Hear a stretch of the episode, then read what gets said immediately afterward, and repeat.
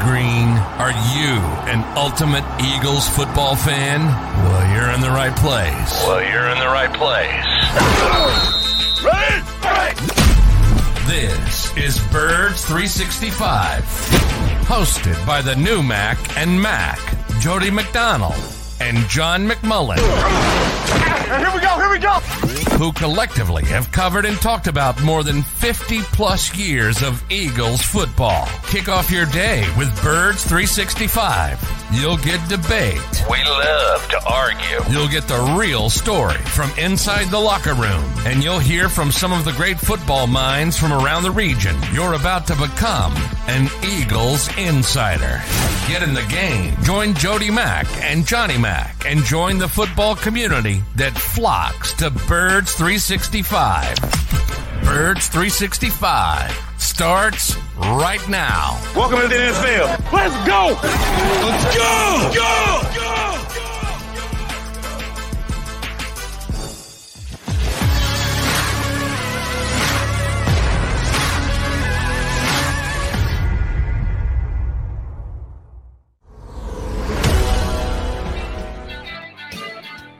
Eagles fans, Eagles fans, Birds 365 is in full effect. I'm here with John McMullen, Rick Serritella from the NFL Draft Bible, and yours truly, I am Tone DeShields II, the producer from behind the scenes of Jacob Sports and also Chalk It Up Sports, where no matter if we win or if we lose, we just got to charge it to the game. You guys, first things first, good morning. How are we feeling today? Uh, I'm doing well. How are you guys? Look, it seems like it's night where you are, Tone, at the ocean. It's light where you and I are, Rick. So I don't know what it is, man. Hey, it's that know. kind of party. Always, yeah, it's always busy this time of year for me. So I don't know if it's day, night, whatever. You know what I want to do? I want to I want to give people the different vibes of Ocean Casino, right? You know, you can you can have fun at Ocean during the daytime. You can have fun at Ocean at nighttime if you're into that nightlife sort of thing. You know, whatever you want to do, Ocean Casino has your vibe. So make sure you guys go check that out as well. But we have a great show for you guys. Now, I know you guys were probably expecting the Mac Man. Mac Man has other obligations. He's he's getting it done on the other side of things. He's doing some work for WIP. And you know, we're going to try to hold it down for him, and we're going to try not to botch this thing. But we still have the man, the myth, the legend, John McMullen, and then my the good guy from the NFL Draft Bible, the NFL savant, Rick Serritella, is going to hold it, hold us down. So, man, there's so many things to talk about. I think day two of training camp is today. Well, day two of grass time, right, John? Yeah, day two of uh, open practice. We'll Open say practice. they had a walkthrough yesterday that was closed to the media. Yeah, and that's probably the biggest story early in camp. Just how little the Eagles are doing. They got ten. I think the number is ten practices open at the NovaCare complex, and it's a long way from the days of two and a half hours with Andy Reid. Uh, they went 58 minutes uh, on on the first practice, and we'll see. And that was a high intensity practice. That was what Nick Sirianni calls a green practice, Rick Serritella. So high intensity for 58 minutes. Bang. Get ready. I tell you, man. Well, you know, I, I it's funny that you started there because I saw Sirianni's already making adjustments to the schedule. He replaced four practices with four walkthroughs. Yeah. And the reasoning was they don't he doesn't want to have back to back contact practices at all during training camp. And to me, you know, I, I'm more of an old school guy. I get it. You you got the new CBA is kind of created this uh, club med atmosphere, but to me, not just with the Eagles, but when I look around the league, when you replace live practices with walkthroughs and these uh, you've seen those those donut tackling dummies Yeah. that's why Yeah. the tackling around the league especially at the start of the season yeah, is way down early. Yeah. right and, and and that's i think the result of these uh, lack of contact hitting uh, padded practices. And you know the other thing is like uh, fans don't realize guys like johnny mack are more valuable than ever. I mean the, the public gets to attend one practice. Oh thanks guys. And now you're saying that uh, you don't even have full training camp access. Is, it- is it is it just 10 practices you'll be allowed to see? Will you will Yeah. you see any real live practices john or are you just invited to the walkthroughs Well, that that you know, part of it is um, collectively bargain, as as you mentioned, Rick. So the Eagles could have went 90 minutes um, on on their first practice, and they went 58. You can't wear pads. I mean, you can't wear pads. They they pushed that back as well. I think it's day five, maybe something like that. All of that is collectively bargained uh, and and not an Eagles decision. But you know, there are certain guys, Andy, as I brought up, uh, John Harbaugh, who you know grew up under Andy as a coach.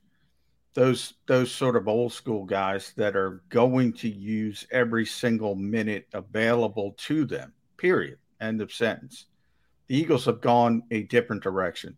Look, they claim to have these studies that say day three. They had conditioning on day one. They had to practice on day two. They say there's a spike in soft tissue injuries in day three. Nobody ever provides these studies, but they claim they have these studies, and um, that's what it says. So they go to a walkthrough, and you mentioned those four walkthroughs that Nick has has put on the schedule, Rick. Yeah, those are after high intensity practices. So at the NovaCare com- complex, yeah, 10 practices. They are having joint practices, but they'll be in Cleveland, Berea, uh, and Miami.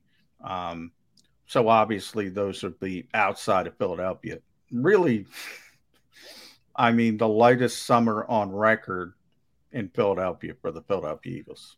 Whew, yeah, and yeah. you you got to go to Miami. I think August 27th and 28th. You can catch some back-to-back practices, but I also think this is kind of a result uh, uh, uh, or a effect from the COVID kind of NFL teams realize, like, hey, you know what? Uh, maybe media doesn't need to come into the locker room. Maybe we can cut down their access. Maybe we could just do Zoom interviews. But just going back to the practice length, like I, I, I go to training camp practices where teams spend 30 to 40 minutes just on special teams yeah. So to only have an hour long practice to me, well, hey, let's go practice special teams for another half hour because those are all guys trying to make the roster anyway, and our special teams unit stinks.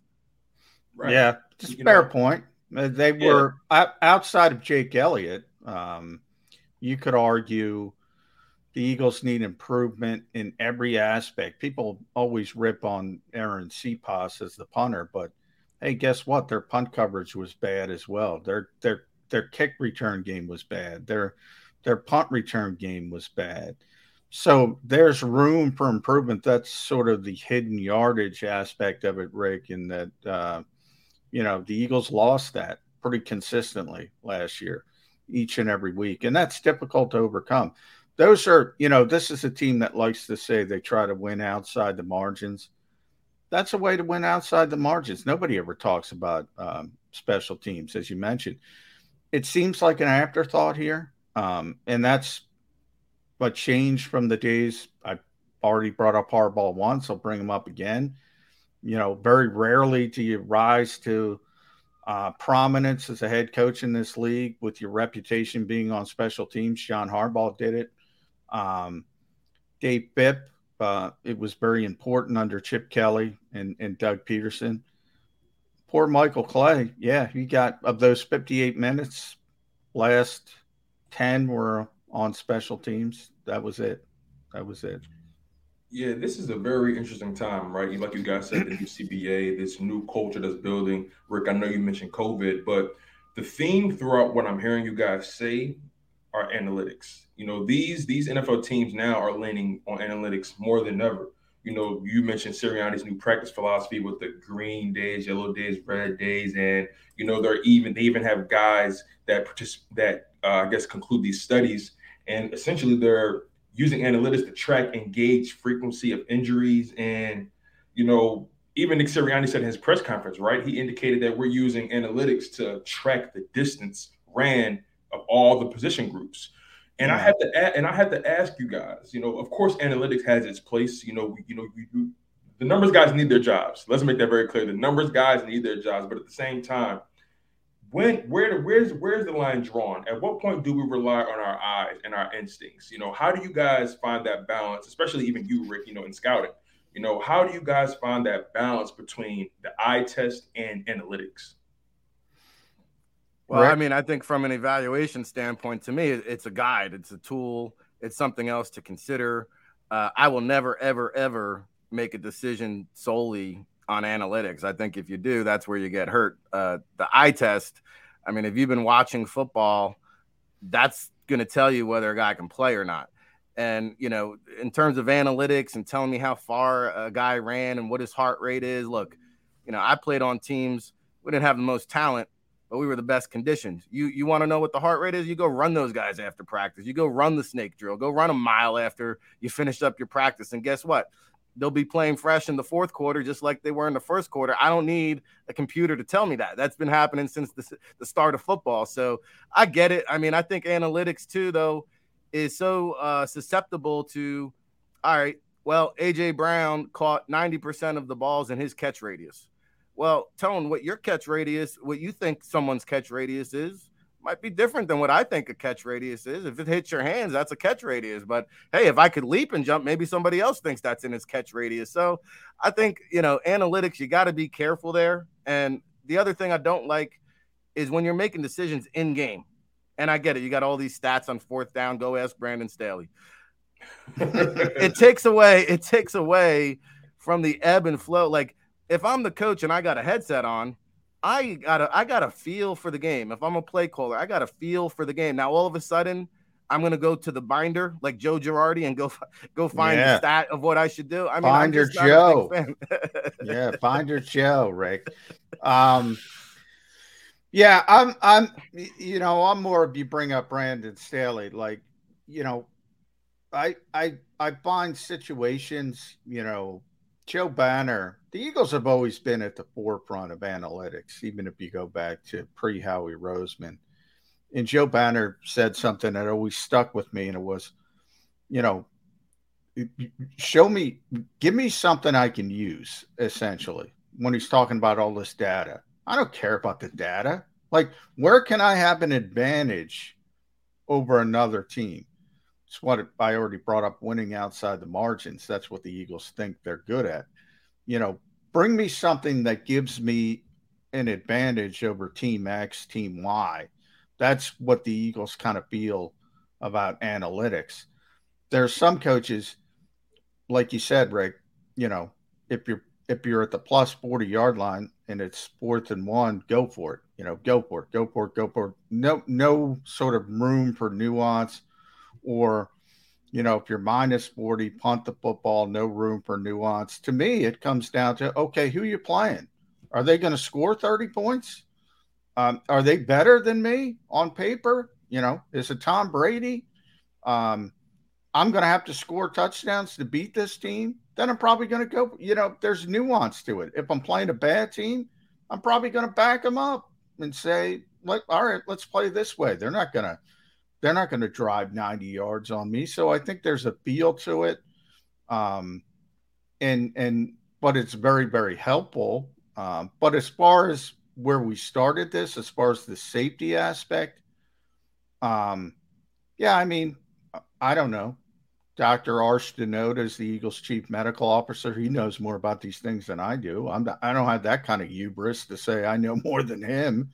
Um, if he says that's the way to go, all right, that's the way to go from a health standpoint. But you know, one of the things that gets lost in this game, I think, is it's a violent game. It's a physical game.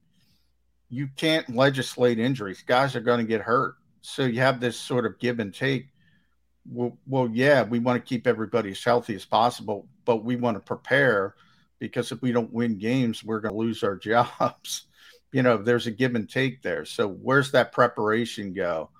And a lot of people point back to last season. The Eagles blew out Atlanta in week one and said, it worked. You know, we didn't have a, a high stress training camp. Everybody was healthy.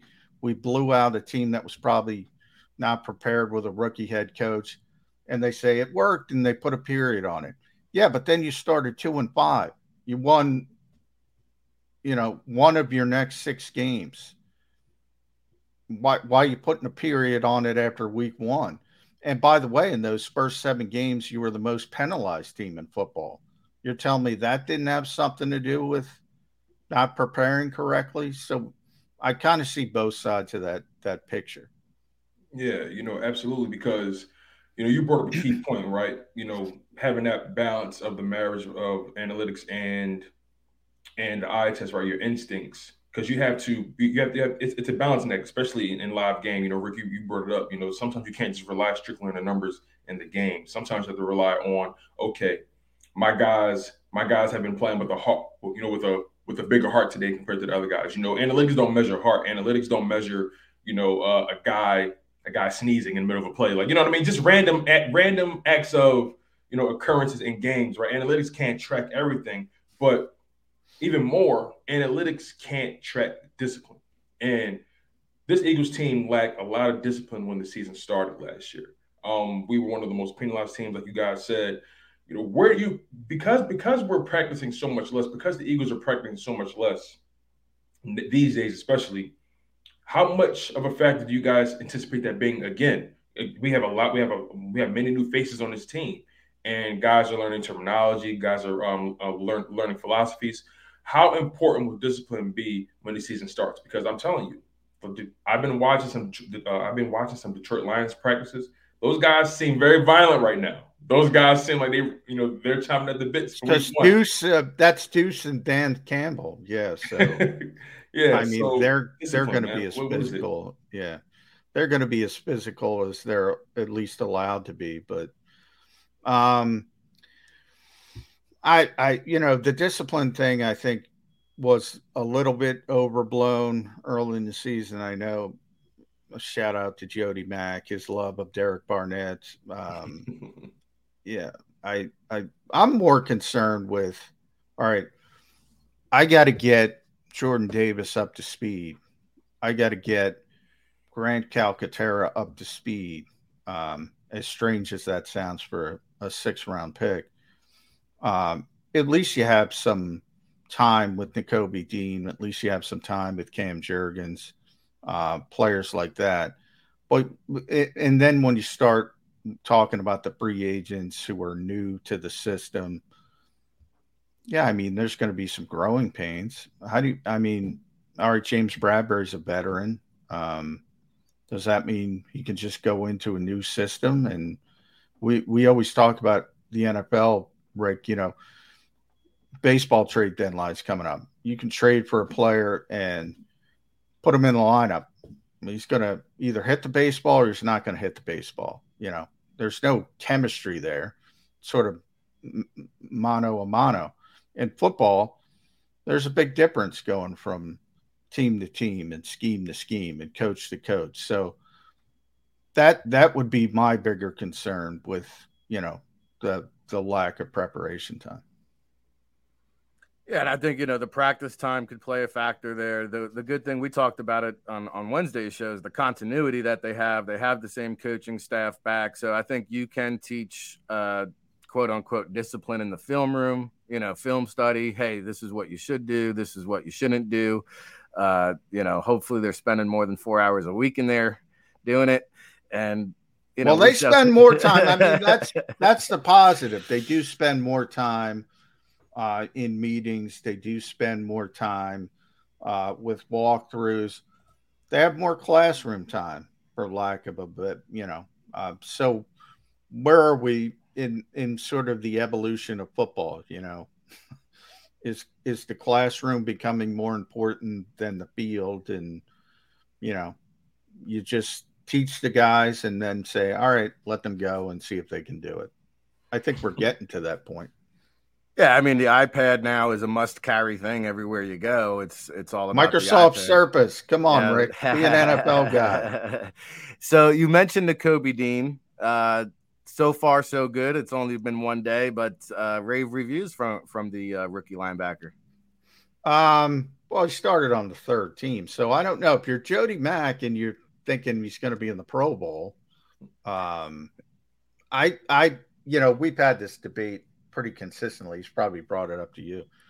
He thinks I don't like Nakobe. It's not that. I just think there's going to be a ramp up here. There's going to be, um, he's going to for all the reasons I just said, and they have T.J. Edwards, they have Kyzir White, they have Davion Taylor. So, you know, I bring up Calcaterra because they need Calcaterra. They need him. They don't have anything behind Dallas Goedert right now. Um, your Jack Stolls of the world. Uh, you just picked up the Yale kid. Um, Calcaterra showed some nice things. they don't need Nakobe Dean to play week one. Do you hope he's up to speed? You know, maybe week five, week eight. Yeah. Yeah. But I don't think there's a necessity to get him ready for September 11th in Detroit. And, you know, he started on the third team, and they're going to, that shows you that they're going to take things slow and see how it goes. And if he's healthy and if he's ready to go, great. If not, at least they have some decent insurance policies, um, which I think is a positive. Certain other positions, you can't say that. Yeah, which is weird, by the way, to say it about linebacker because we haven't said it about linebacker with the Eagles for years. But TJ's developed into a really good player. Um, and Kyzir White can, you know, he's proven himself at least to be a capable linebacker in this league. So that's better than what the Eagles typically are at linebacker. Yeah, this is like the first time in a long time where I think the Eagles don't really have to rely too heavily on rookies making an immediate impact um, because this team hasn't necessarily, you know, had home runs all the time in free agency or in the draft or, um, you know, this roster from top to bottom for the most part, you know, there's really no question about who's going to be the starters. But that linebacker room is one of the more intriguing storylines of the offseason to me. Out of all the groups on the defense, I know the safety position is something people love to talk about as well. Um, you know, with Marcus Epps and and uh, Ant Harris and uh, Jaquiski Tartt, K'Von Wallace, but that linebacker room intrigues me so much because I think the linebacker position has been undervalued for several years in NFL. But you watch certain teams, like for example the Buccaneers, when they won their Super Bowl against the Chiefs, you saw how vital the linebackers were in that, you know, uh, in that defensive scheme, and, and, those guys being able to keep up with Gronk and giving him a little, well, not Gronk, but giving Travis Kelce a little bit of a hard time. You know, these linebackers these days, they have to continue to make themselves valuable. They have, they have to find a way to become these hybrid guys that are able to run sideline to sideline. You know, I'm curious to know what are you what are you guys' evaluation of the linebacker position in general in the NFL and you know the way the Eagles have approached it and where they are today with it? Well, I don't I don't know about you, Rick, but I you know I think teams that have um, I can't call him Darius anymore, Shaquille Leonard, um, Bobby Wagner, um, over the years. You saw Tampa Bay with uh, uh, Devin White and uh, Lavonte David, and and you have these guys who can run these true three down linebackers. Teams that have them seem to really, really like them, really, really value them. You know, the Eagles want to run, you know, a Vic Fangio like scheme. Well, all right, let's, you know, hopefully Nakobe Dean could be Roquan Smith, you know. Um, you know, but Roquan's a top 10 pick for a reason. Um, you, you, know, it's interesting. The teams that have gone linebacker at the top of the draft, they've been very, very successful with it over over the past few years. Um, and there's other teams that just don't value the position. And you know, Rick, you have all that experience with the draft.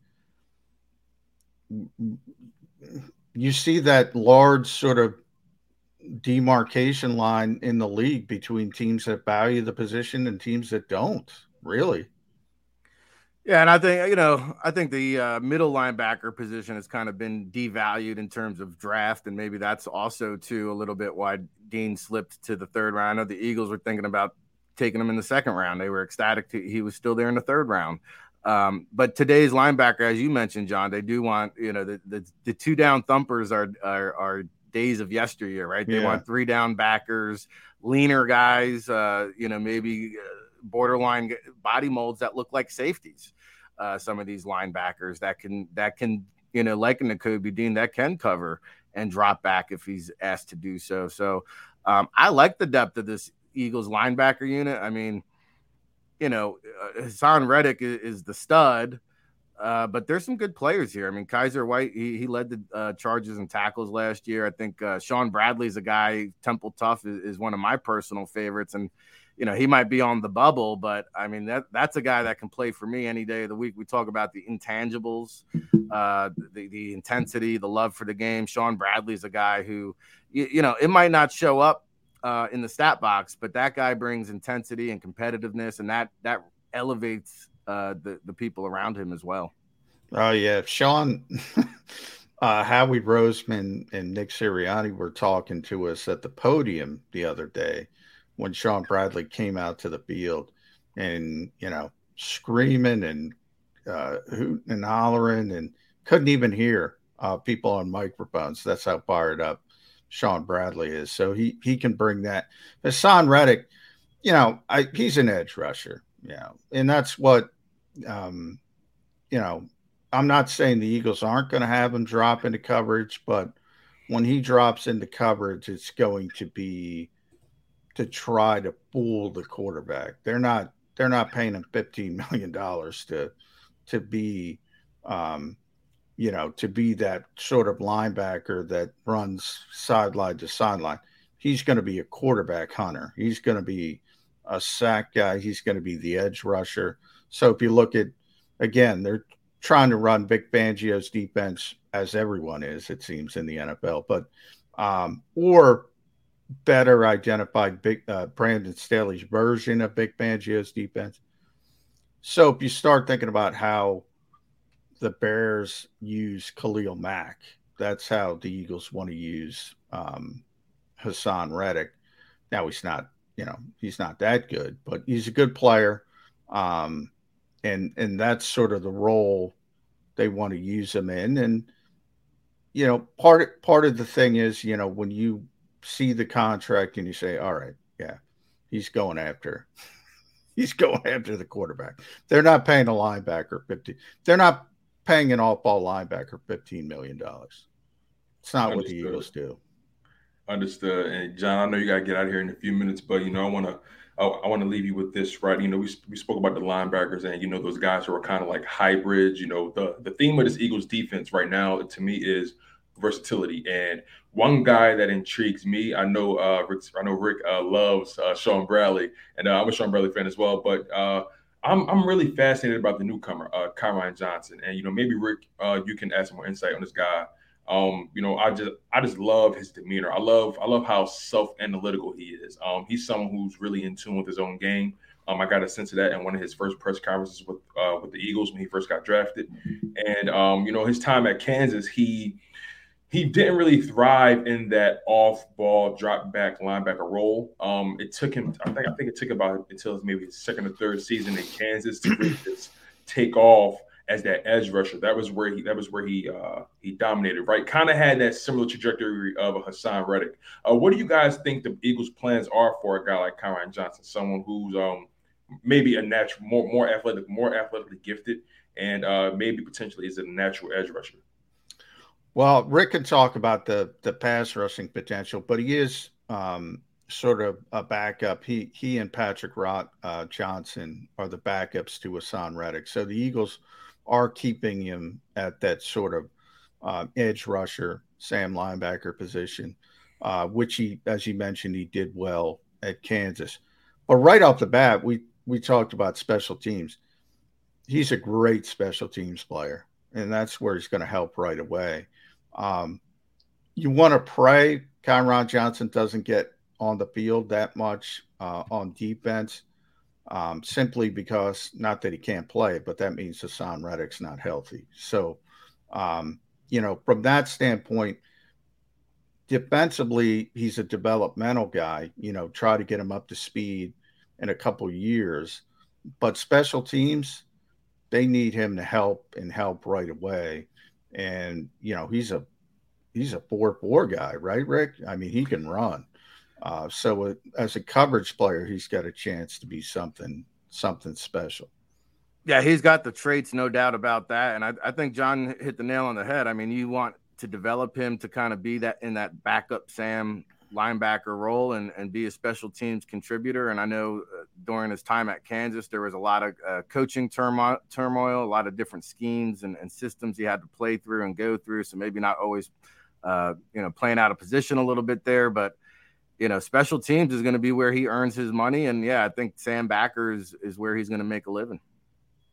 Yeah, absolutely. And on, on that note, you guys, John, we appreciate you so much for making time for us today. We know you have to get down to the NovaCare complex and, you know, take some notes. Our bodies come in different shapes and sizes. So doesn't it make sense that our weight loss plans should too? That's the beauty of Noom. They build a personal plan that factors in dietary restrictions, medical issues, and other personal needs so your plan works for you. Noom doesn't restrict or shame when you want to treat yourself. Their flexible program focuses on progress instead of perfection. You don't have to give up carbs or anything. And with their daily lessons, you can learn something new about your food choices every day. After just a few days of using the app, I learned how to recognize cues for overeating and how to choose the right foods to feel full. Stay focused on what's important to you with Noom's psychology and biology based approach. Sign up for your trial today at Noom.com. That's N O O M. Dot com and check out Noom's first ever cookbook, The Noom Kitchen, for a hundred healthy and delicious recipes to promote better living. Available to buy now wherever books are sold to make sure we have a lot to talk about at 7 p.m. tonight on Football 24 7 on JAKIB Sports.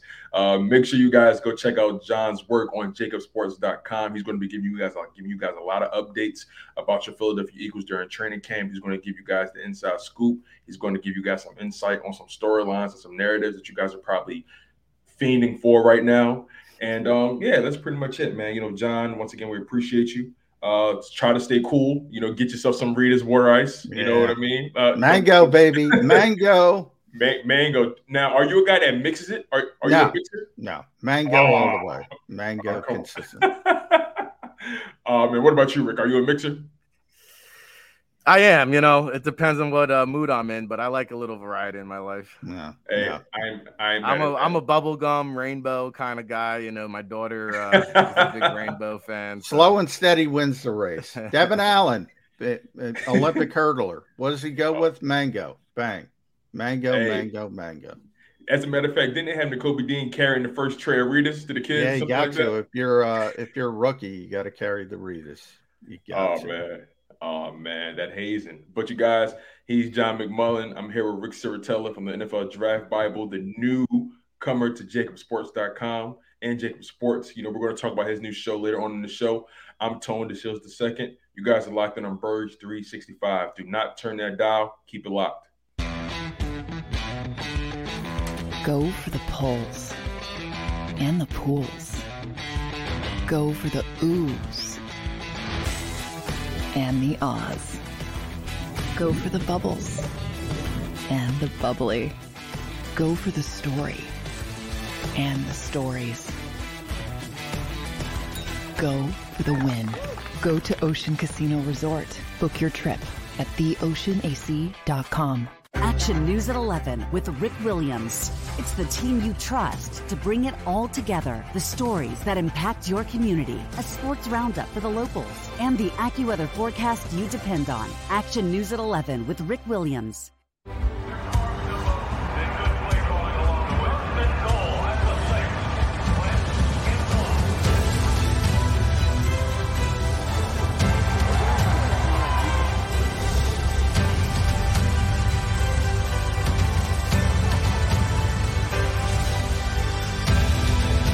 Field of life, First Trust Bank is there for you. One, two, three. Because Philadelphia dreams deserve a Philadelphia bank.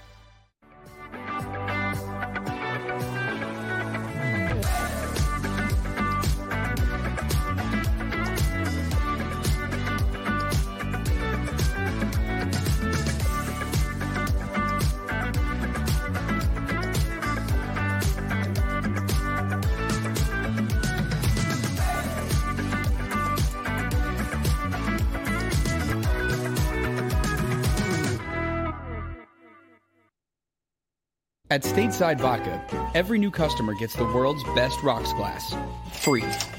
What's that? Uh, a rocks glass? You're telling me that bottle is cut in half? You could say that.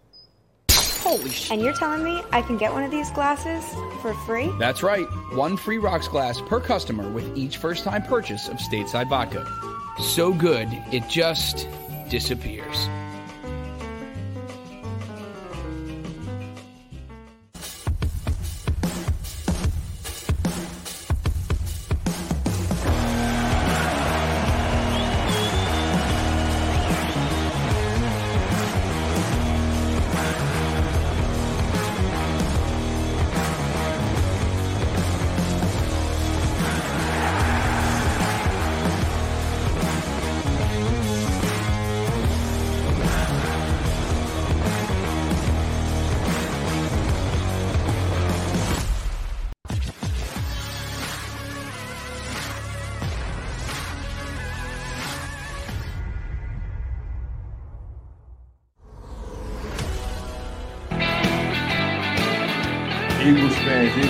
Locked in on Birds 365. He's Rick Serritella. I'm Tone DeShields II, filling in for John McMullen and Jody Mack.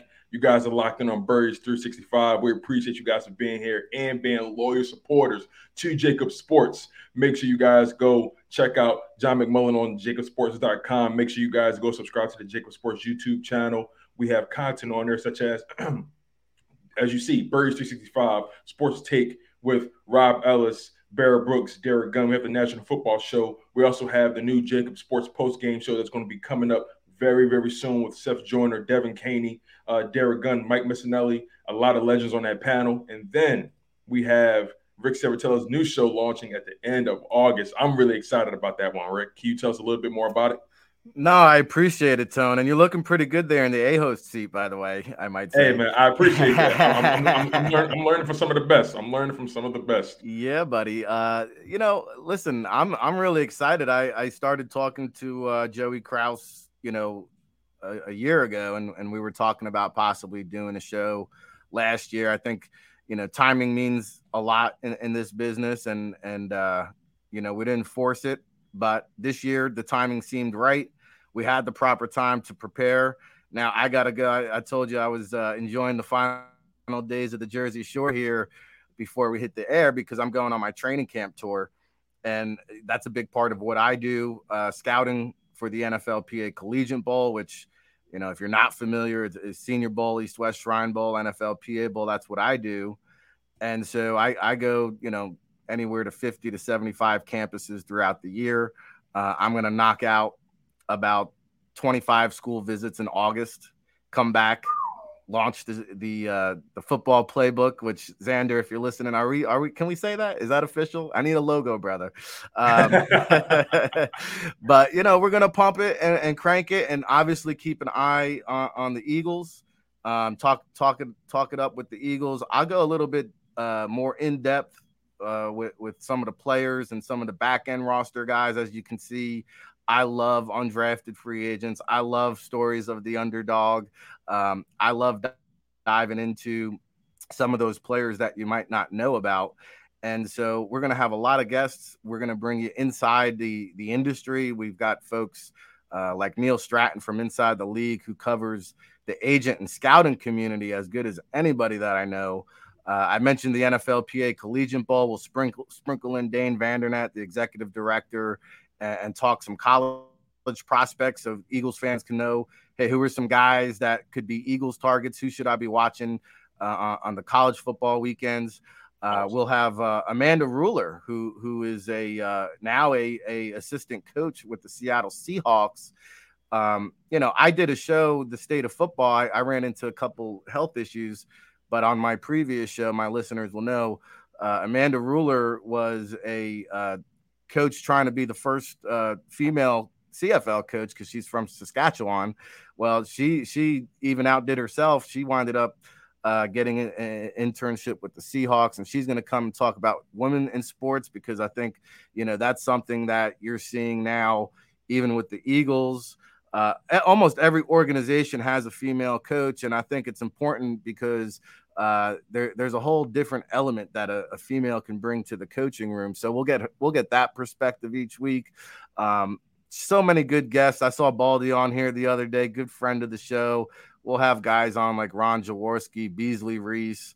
Uh, so you know, really just kind of bringing you behind the scenes of, of, the football world, and that's that's a little bit about what I do. I'm excited about it. Uh, big shout out to Ocean Casino and Resort. I was hanging out at the gallery with with the guys over at Sports Take. What a beautiful facility, and uh, they've been so kind to to support the JAKIB uh, Media Network, and now we're expanding that. And I think um, even Jeff Kerr is going to kick things off at seven, I believe. So from seven to seven, keep it locked. JAKIB Media, man, it's uh, your new home for Eagles football talk, right? Oh yeah, most definitely, man. You know, like you said, uh, next to every strong man, there's a strong woman, and you know the story of the underdog just permeates through the city of Philadelphia. You know, you love the back end roster guys, and you know, you know, there are guys who even were drafted, you know, in the earlier rounds, right? Maybe second or third round that some people thought maybe went higher than they should, or maybe just because of circumstances, they've been placed in situations in their career, for example, like a Jalen Hurts, you know, Carson Wentz, that, you know, that saga came to a bitter end, and then Jalen Hurts was thrown into the fold, had to take over. And, you know, he's, you know, he's really ingratiated himself with the city. He's really taken on that underdog mentality. And, you know, it's going to be so interesting to see how you dissect the game. It's going to be really interesting to see, you know, how the fans gravitate towards you because I believe what you bring to the table is that that scouting, that that in-depth, uh, deep dive look into uh, what makes a player tick and you know their tendencies and you know just the nuances, the details of the game that you know, maybe the average fan, the average fan may not be keen to, but Birds 365 fans, JAKIB Sports fans are, are craving that type of uh, content, right? So really looking forward to that. Also, you guys, if I haven't said it yet, we have a stacked show later on. We have Dan Sileo from the National Football Show coming on the program later on at 9:20. So you guys do not want to miss that conversation. Remember, Dan is in LA. He's in California. So the fact that Xander was able to convince Dan to get up at six in the morning is beyond me. I'm what I, I, I, still have questions about that, but nonetheless, Dan Sileo will be on the show uh, in the nine o'clock hour, nine twenty to be exact. Make sure you guys are locked in on that. You do not want to miss that. Y'all, you guys know how how animated Dan gets. Dan gives you the the whole the whole meat and potatoes, right? So really excited for that. Keep a lock. Don't turn that dial. Now let's try to push the conversation forward. I missed I mentioned uh, Jalen Hurts, right, uh, being that underdog, and it seemed like he, he was an underdog from the very beginning, even coming into this NFL. Um, you know, I, I, was tempted to pull his scouting report uh, last night, um, and you know, in preparation for the show, and it seems as though some of the concerns that people had then still permeate now, and it's still up to him to I guess, defy those odds. You know, John in his in, his training camp article, he mentioned, you know, Hurts, uh, you know, he made a beautiful back shoulder throw to Quez Watkins. Uh, his exact words were one of the best throws I've ever seen him make in practice or in a game. Um, but he also had uh, a Freudian slip, right? He made a late read to Dallas Goedert, and uh, Marcus Epps undercutted the pass and intercepted the ball. So um, highs, lows, and, and day one of open practice, uh, day one of training camp for the Philadelphia Eagles. But you know, his scouting report again, some of those things are holding true. Um, as far as learn, learning to have to play from the pocket and you know going through streaks of poor accuracy largely due to his mechanics and just having a delayed reaction to his reads and you know just not really pulling the trigger you know i have to ask you right someone who has his ear and eyes uh, to the league and these young guys as they come in uh, you know first did you have a similar scouting report on jalen hurts uh, you know, when you were evaluating him back then? And do you believe he has an opportunity or does he have the potential to defy those odds? Well, first of all, I think he's already defied the odds because he came in and took a team to the playoffs last year. So, I mean, we're talking about a playoff quarterback.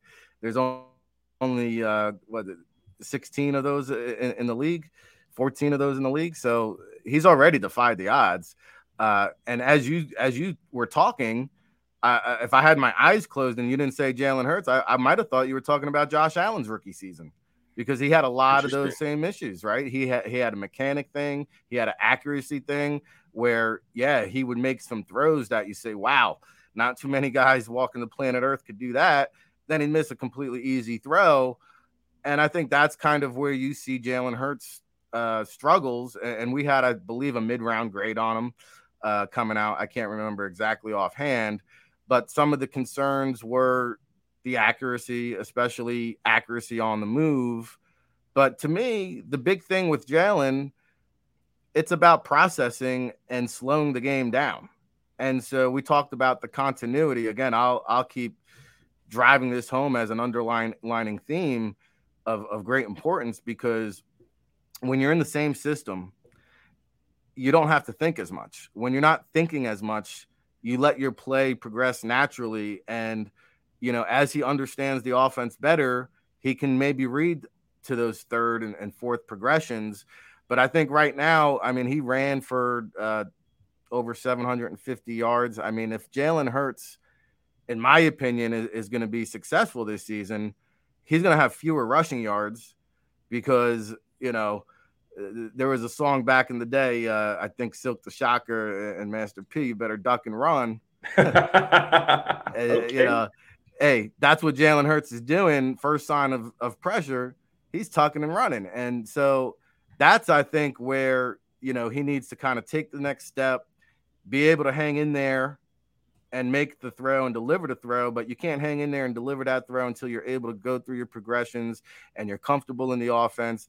And to me, I'm looking at, you know, somewhere around, I don't know, 36, 3,800 passing yards, another 500 yards rushing, and uh, probably about 30 total touchdowns uh, is a Jalen Hurts season. Yeah, that sounds about right to me. You know, some people uh, have been putting their own gauge on what they need to see from Jalen Hurts. Some people have said, uh, I need 4,000 passing yards. I don't know how realistic that is immediately. Um, some people have said, you know, 30 plus passing touchdowns. You know, people want to see Jalen Hurts take his game from a passing perspective to another level. People already know who he is as a runner, they know he's going to break people down. One of his most electric games was that Saints game where he just continued to break that defense down time and time again, putting up three rushing touchdowns in a single game. Um, he also broke the rookie rushing record for the Philadelphia Eagles at quarterback. So um, Jalen Hurts has already began to put his name in the history books in Philadelphia. Um, but I think people want to see him put his name in history books in Philadelphia from a passer perspective. And you know, you only can do that if you you know you know let the pill go. You only can do that if you pull the trigger. You know, uh, one of his strengths in college they consider him to be an efficient passer who doesn't turn the ball over. That may be a strength, but at the same time, you know, in this new NFL, you think about some of the even the best quarterbacks. You know, if you look it up, these guys are throwing 12, 13, 14 interceptions. You know, they they're fearless. They, you know, if they see the keyhole, they're going to try to fit it in there. Um, you know, do you think Jalen Hurts needs to, I guess you'll say, stop pulling his punches? Do you think Jalen Hurts needs needs to let his hands go. You know, you know, just to give you a boxing reference, right? Uh, he he hesitates, and what what what goes into that? Is it just him not trusting what he sees? Is the game moving too fast? Is it a trust, chemistry thing? What, you know, what do you think goes into that? Yeah, I mean, I think again, it goes back to just kind of thinking too much. And the more you play, the more experience. There's nothing better than in-game experience, right? Because then you've you've come across these scenarios before. You've seen this once before, and we're still in the stage of Jalen Hurts' NFL career where some of these defensive schemes are are you know throwing the kitchen sink at him, and he might be saying, "Whoa, what's this alignment?" or "Hey, man, they really fooled me on that disguised uh, coverage." So you know, it, it's growing pains. This is a very young quarterback. I mean, when you take a look at some of the young quarterbacks who've come into the league in terms of development, uh, Jalen Hurts has been outstanding, and it goes to uh, everything that Kyler Murray is getting criticized about right now. And hey, uh, I know we're going to have Dan Sileo on Mr. Hot Take himself later on in the show. I'll give you one right now. If I'm starting a team today, I'll take Jalen Hurts over Kyler Murray.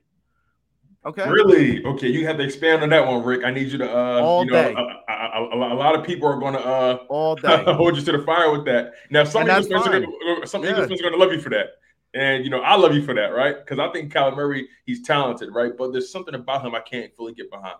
But I need I need you to expand on why Jalen, why you would choose Jalen Hurts to start your franchise over a Kyler Murray, who's clearly shown that he may be more talented. Can't win with it. Can't do it. Won't do it. You know, the old Mike Singletary. And man, Arizona's really got to be kicking themselves because they had to turn over all this money to a guy who's not committed to the game. That's the bottom line. And the NFL, like, who was it? I saw uh, Matt Ryan on an interview this morning, actually. and he said, you know, they asked him about the Colts roster, and he said, you know, uh, speaking with, with, with Ballard and, and Frank Reich, like the whole emphasis of that team over the last four or five years is not only finding talented players, but part of the requirement is you got to love the game. And people don't realize how big, you know, it, it, it's not the talent level that makes or breaks the guy. It's it's in between the ears and the heart that makes or break guys at the next level. So if I got to put a clause in your contract that says, "Hey, we need you to study four hours a week," when you should be really studying four hours a day, I know Jalen Hurts does. Um, you know that doesn't sit well with me. I know the guy's not committed now. You know, Kyler also, from my understanding, and it's easy to see why because I've been around both of these guys. He's not really well respected in the locker room. Really? Okay. He's really not.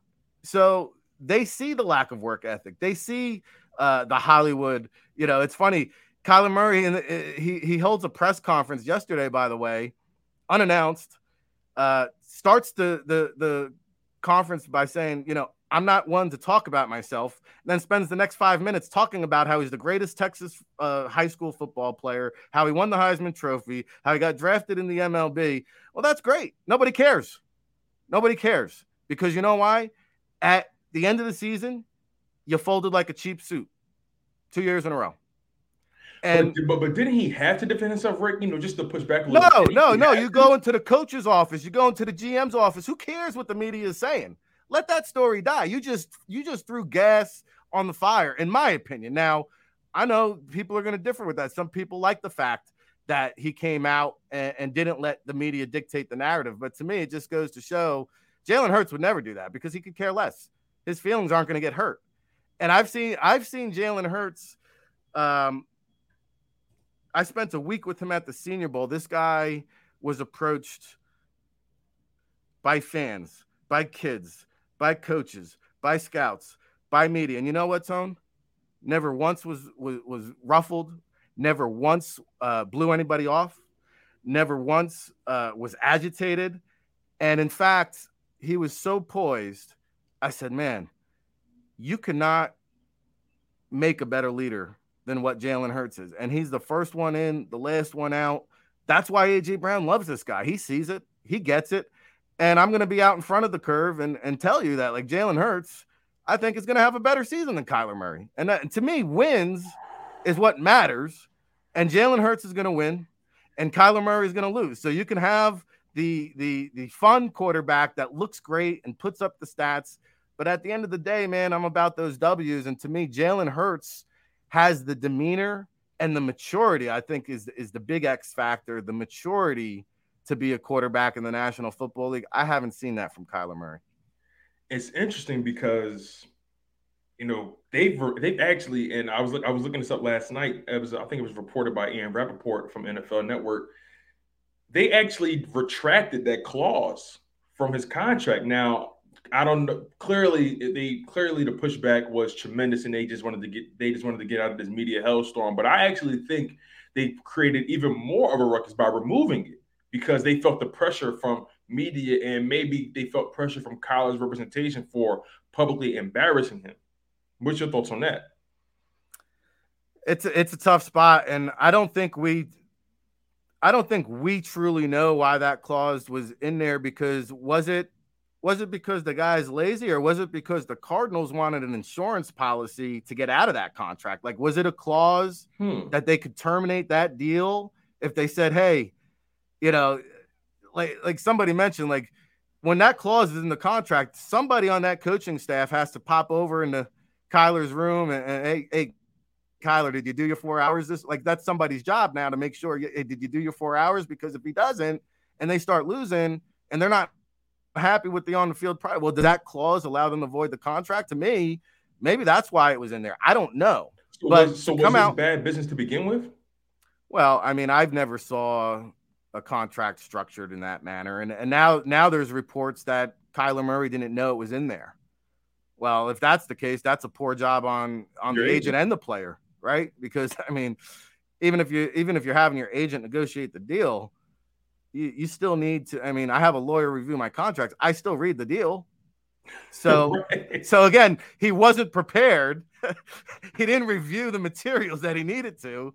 And to me, to you know, I, I can see both sides of the arguments where um, I think there was a former player talking about, hey, it's great that Kyler came came out and didn't let the media dictate the narrative. But at the end of the day, do you think Tom Brady, Aaron Rodgers, do you think those guys care uh, what the media narrative is? No, they're going to go to work. They're going to let their, their play do the talking for them.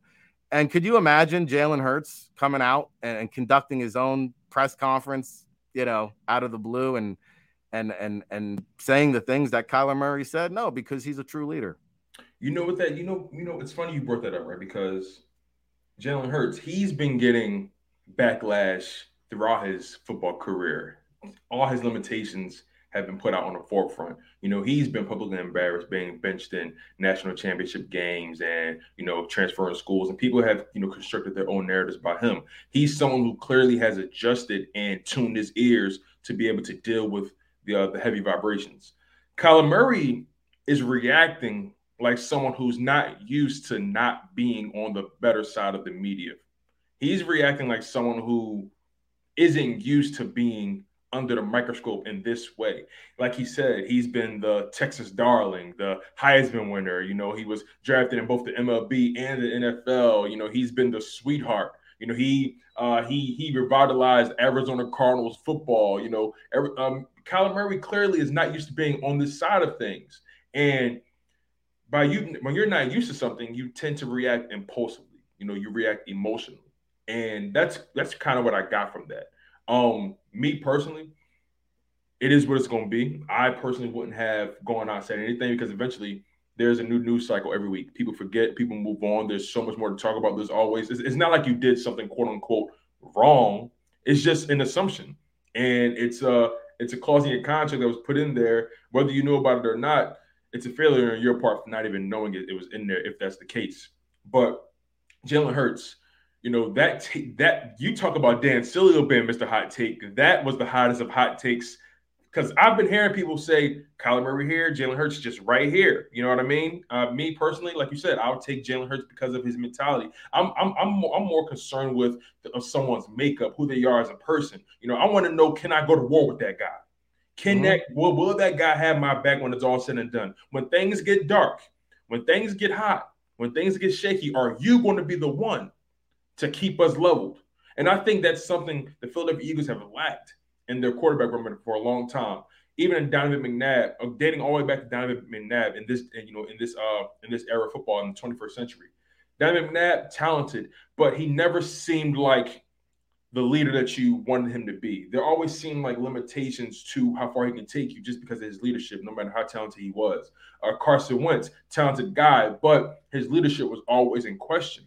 You know, Michael Vick, a guy who was trying to earn back the trust of teams in the NFL because of his past transgressions. You know, it doesn't define him, but the Philadelphia Eagles have been in search of that consummate professional at the quarterback position, and they found it in Jalen Hurts.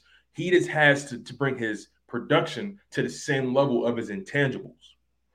Well, and you know, you man, you, you mentioned the scrutiny he's been under on basically a daily basis in Philadelphia, and I got news for you playing in the Arizona market ha- has masked maybe some of the sensitivity of a Kyler Murray because you know maybe he's changed since the Heisman Trophy uh, banquet, but I I I remember he just left a bad taste in, in, in our mouths at the at the media roundtable session because Kyler talked down to the media as if we didn't know anything, and he knew it all, and he had all the answers, and he really didn't come across well. And I got news for you: if he played in the Philadelphia market, this media would be eating him up. He he he he wouldn't last very long here. And so that's just me. Uh, you mentioned, hey, you, you go on these scouting trails, you talk to the scouts. When they talking to the players, they're trying to get to know the personality, the DNA. Can I work with them? Jalen Hurts is a team leader. Kyler Murray will fold up and, and, go into a shell and be a loner by himself in that locker room. Jalen Hurts is going to embrace folks. He's going to welcome them with open arms, and players are going to look to him because he does have a stoic demeanor. He does command the huddle when he stop, steps into that to that huddle with ten other men. He's a leader of men. Kyler Murray is not, and that's what mm. gets it done in the NFL. Mm, absolutely. Hey, you guys, we're going to take uh, a small break. Uh, Dan Sileo will be here at 920. Uh, you guys are locked in on Birds 365. I'm here with Rick, Sil- Rick from the NFL Draft Bible and JAKIB Sports news show, The Playbook. And I am Tone DeShields II from Chalk It Up Sports, where no matter if we win or if we lose, we just got to charge it to the game. Also, the associate producer for JAKIB Sports. Like I said, you guys are locked in on Birds 365. Keep it locked. Don't turn that dial. We'll be right back. Go for the pulls and the pools. Go for the oohs and the ahs. Go for the bubbles and the bubbly. Go for the story and the stories.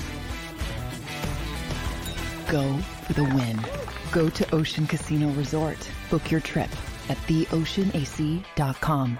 Action News at 11 with Rick Williams. It's the team you trust to bring it all together. The stories that impact your community, a sports roundup for the locals, and the AccuWeather forecast you depend on. Action News at 11 with Rick Williams.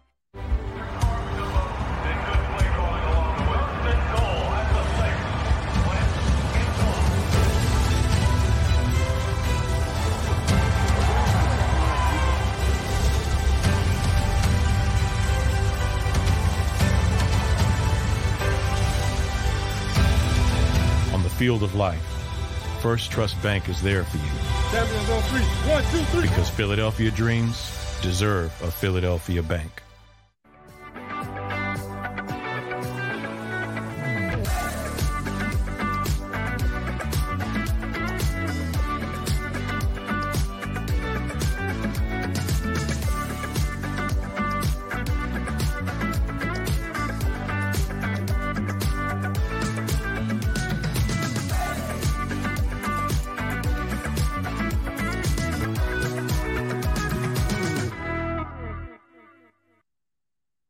At Stateside Vodka, every new customer gets the world's best rocks glass. Free. What's that? Uh, a rocks glass? You're telling me that bottle is cut in half? You could say that. Holy shit. And you're telling me I can get one of these glasses for free? That's right. One free rocks glass per customer with each first time purchase of Stateside Vodka. So good, it just disappears.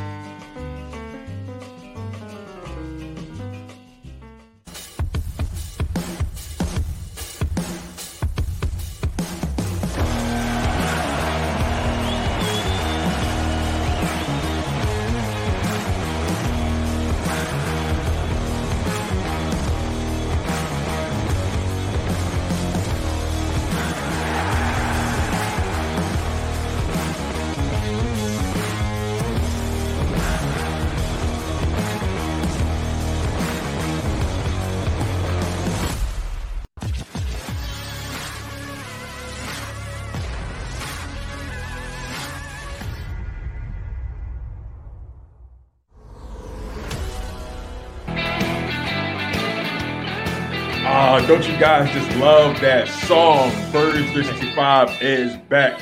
He's Rick Serritella. I am Tone DeShields II, the associate producer for JAKIB Sports and the host of Jake and the host of Chalk It Up Sports, where no matter if we win or if we lose, we just got to charge it to the game. You guys, I hope you're enjoying the show. Make sure you guys smash that like button. You do, you guys do realize that the like button is currency in this YouTube world. The like button is like water it's the holy grail of success for JAKIB Sports. And the more you guys smash that like button, the more you guys comment, the more you guys engage, the more people that will be subscribed, the more people that will be in the live chats, the content will continue to get five, more fire. The heat will continue to rise. You know, the, the, the price will continue to go up. So make sure you are locked in on, on JAKIB Sports because listen, it's a it's a religion at this point. You might as well get your get your NFL draft Bible, right?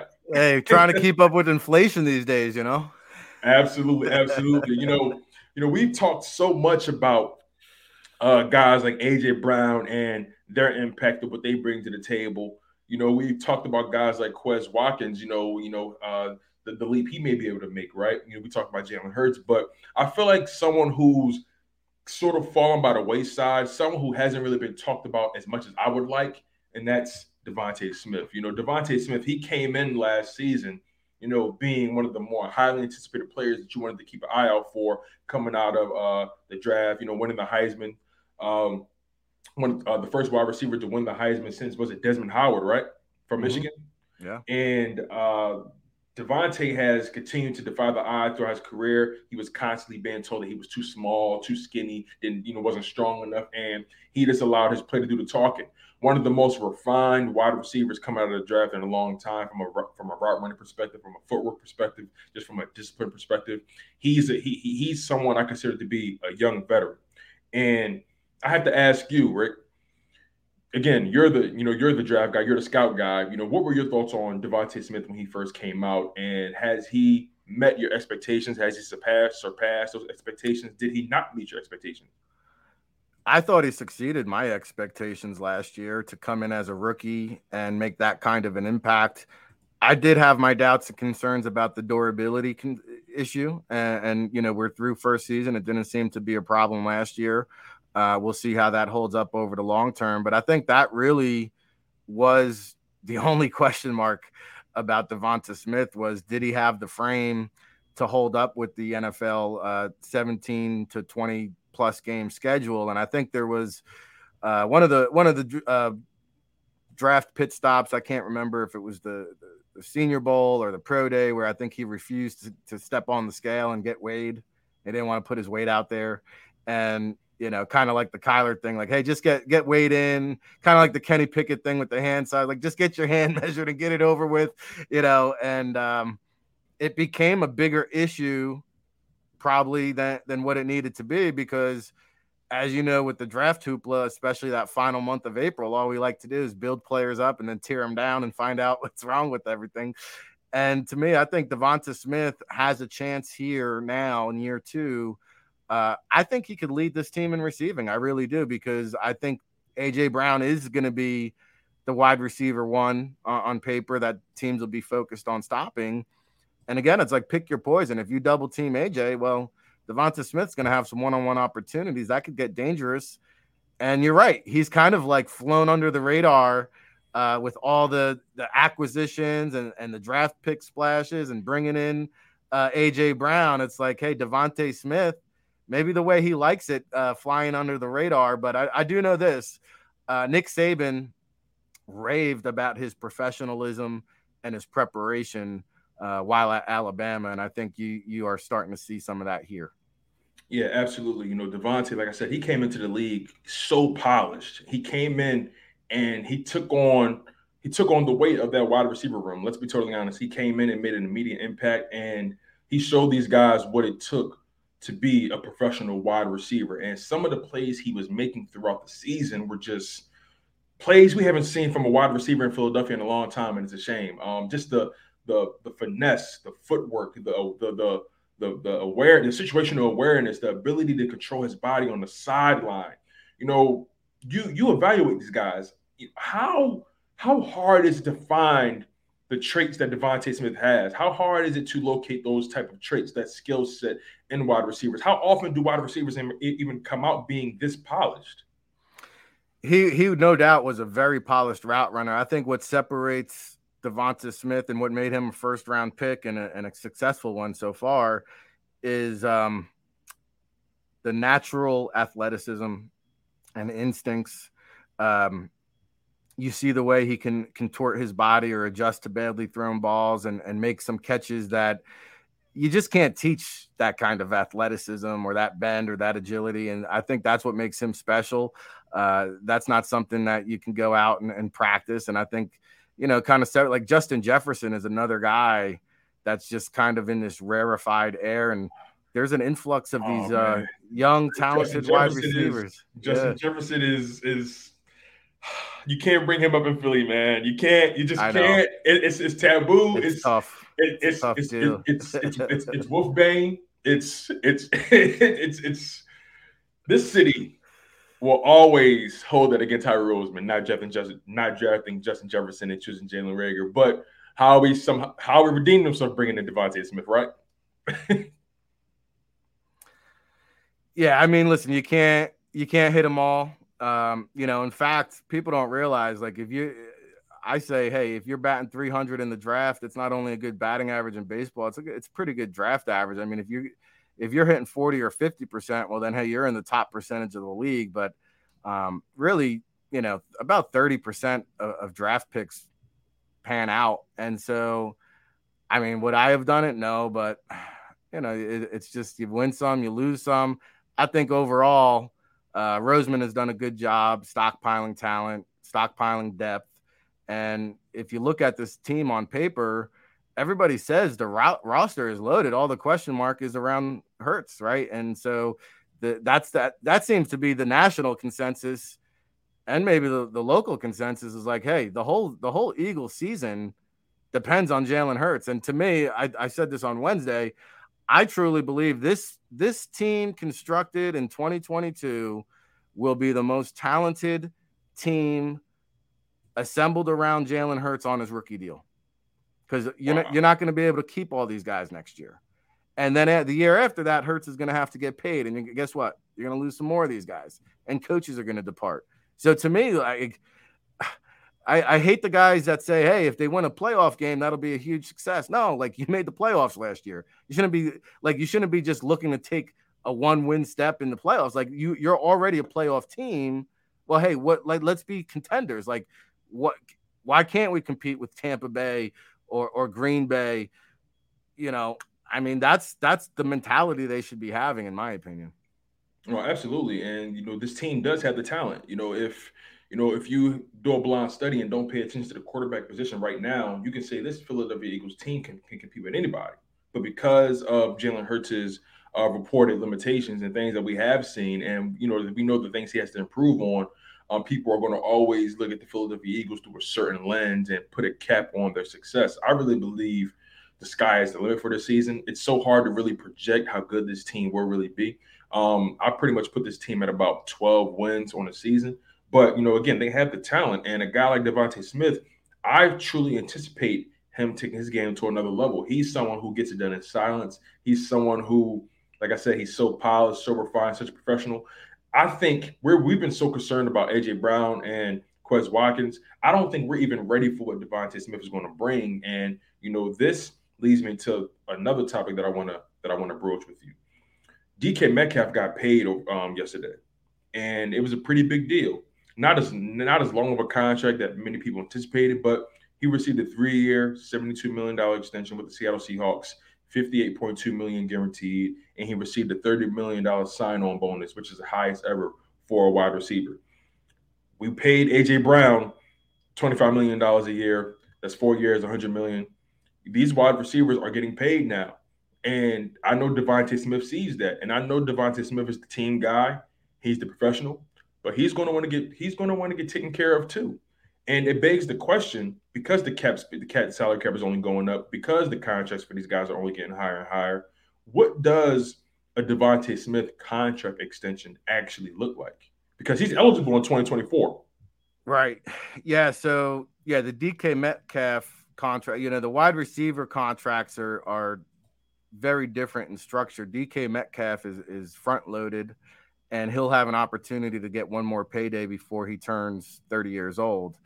Um, DeVonta Smith, you know, when you're looking, you know, and he might want a new deal. I mean, if if we if he goes out and is the number one receiver on this team, he may be looking for a new deal next offseason.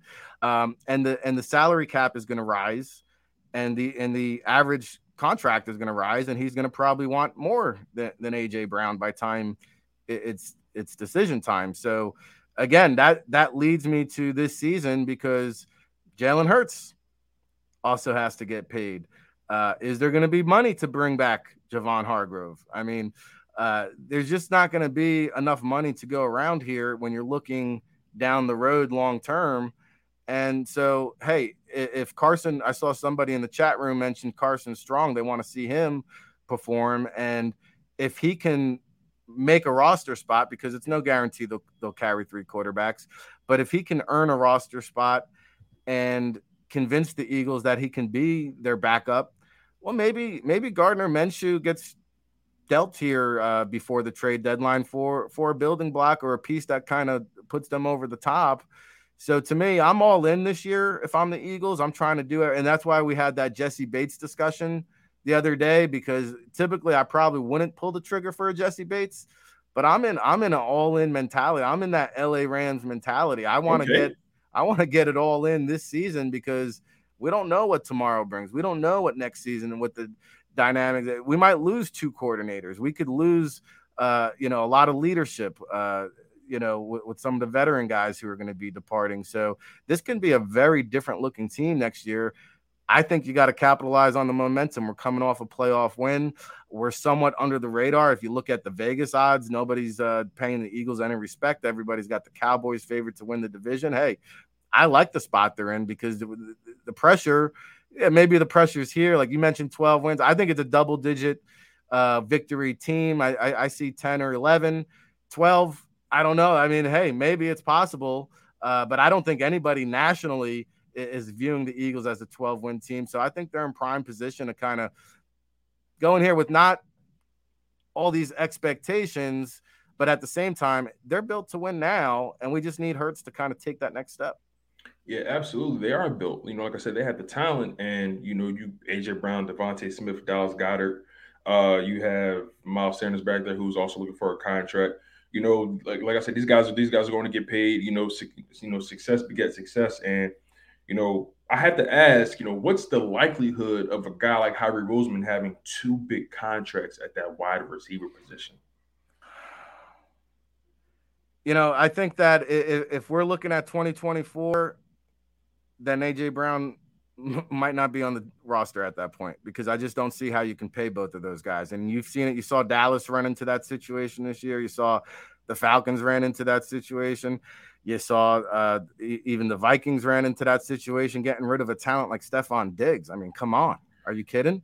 It's just yeah. hard to pay two guys when you when you commit like if I got to commit fifty million dollars uh, uh, of my salary cap to one to two players I mean, that's a bit, you know, that's a big percentage of your team. And if if Hurts is your long term guy, I hate to tell you, you're gonna lock, you're gonna have to lock him up for, for like 35, 40 million. So now, what you got three guys that are gonna make 100 million? It's just not possible.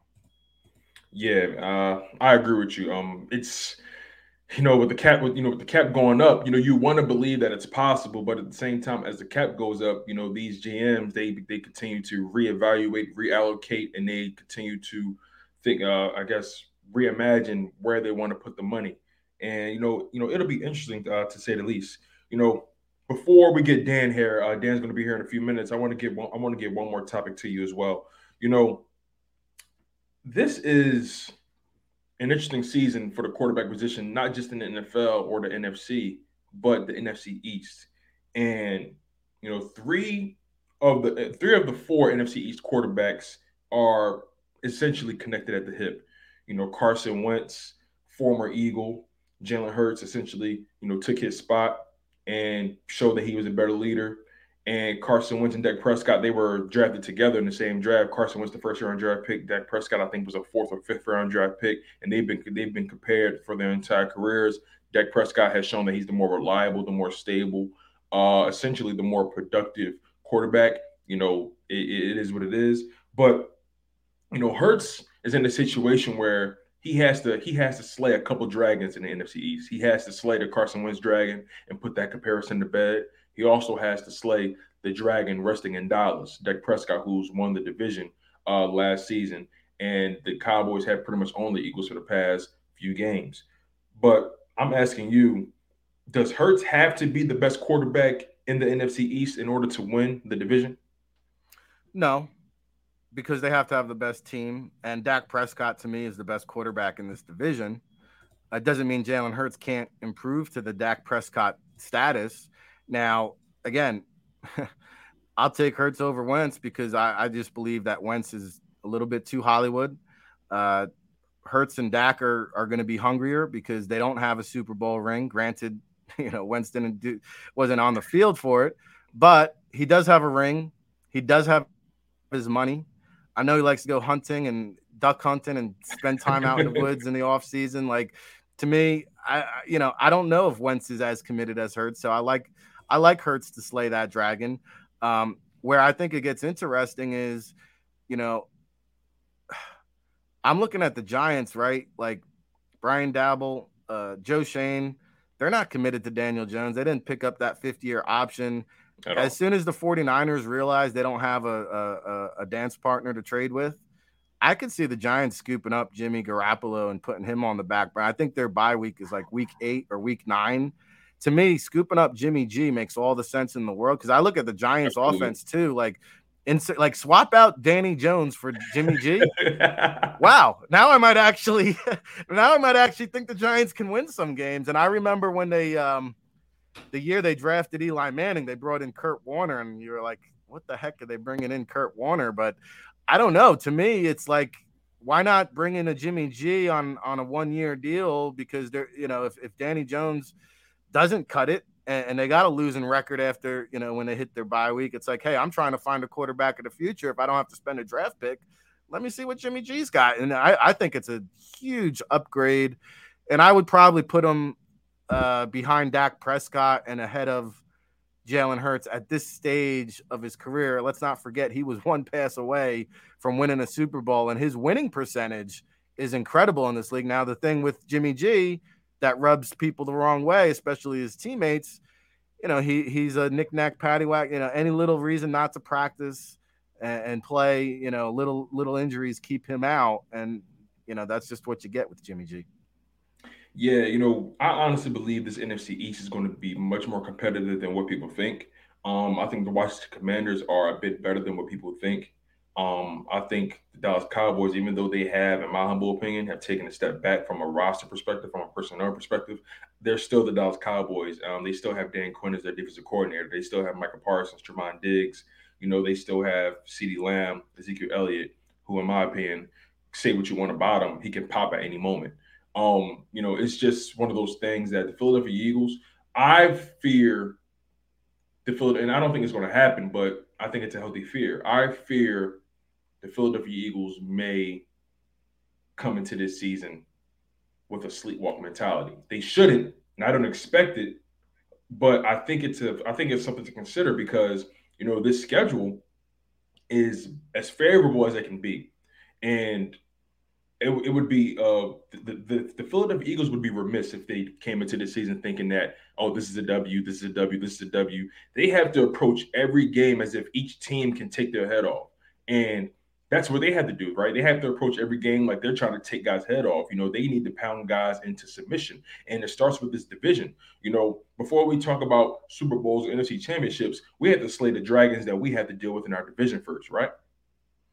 No, it starts in your own backyard, and you got to take care of business in the division, and then, you know, you got to hope that you you earn a, a bye or home field advantage, and then anything's possible. Hey, uh, the Rams or the Bucks get upset, uh, the Packers take a step back. All of a sudden, you know, to me, the Eagles are like the fourth best team in the NFC starting today.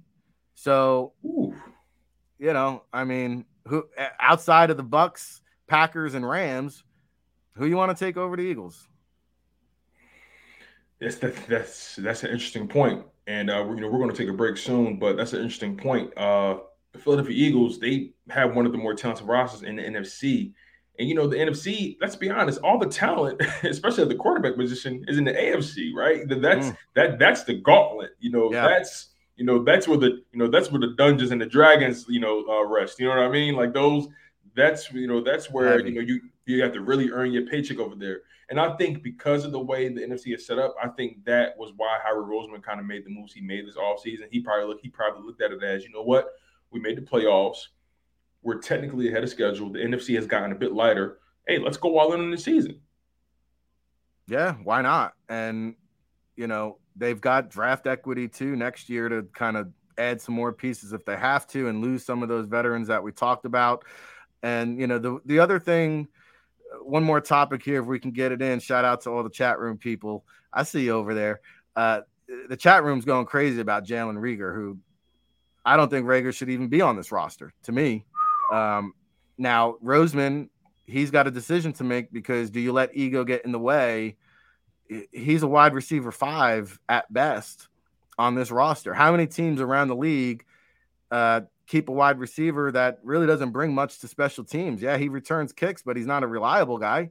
Uh, to me, Britain Covey is the best returner on this team. I, will take that guy. uh, you know, I just don't. I I don't think you got to make roster decisions based on where a guy was drafted. When you do that, you let your ego get in the way. I get it. I understand it. You picked them in the first round for a reason. You saw something there that you like. It just hasn't panned out. Sometimes you got to just admit your losses, cut your losses, and move on. I, I think that's what they need to do here. Yeah, absolutely, man. Absolutely. I agree with you. And look, you guys, you know, we're going to take a break. You know, we're still trying to ping up our guy, Dan Sileo. Remember, he's in California, so we want to make sure we're all on the same timeline. But, you know, we're going to continue to give you guys that hot fire. We're going to still continue to feed you guys, the fans of JAKIB Sports and Birds 365.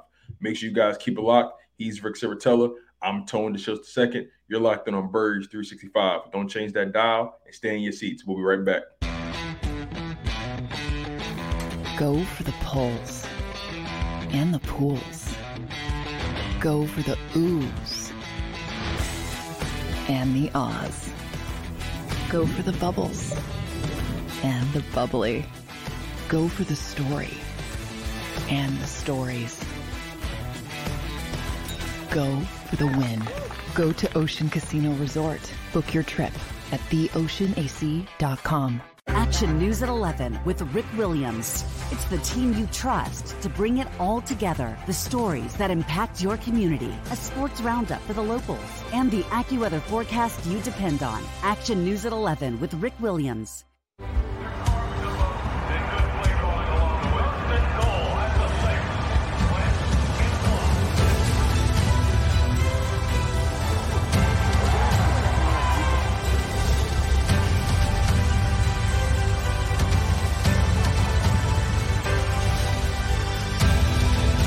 Field of life, First Trust Bank is there for you.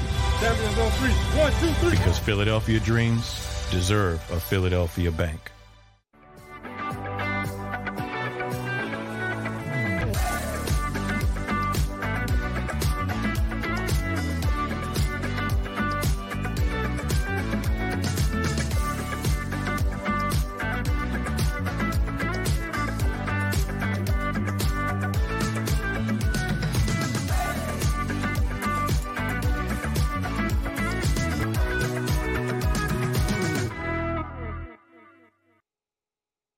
At Stateside Vodka, every new customer gets the world's best rocks glass.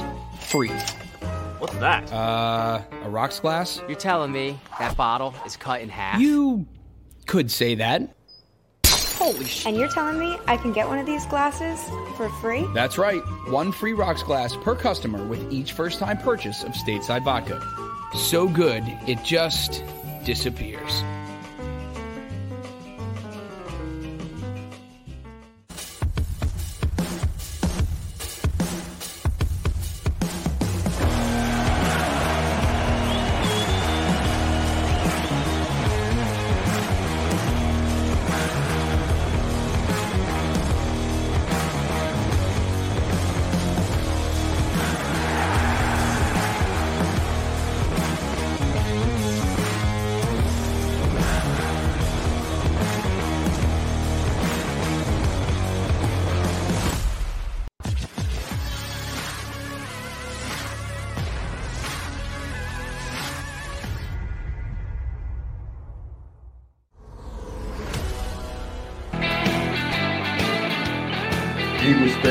Are tuned in to Birds 365.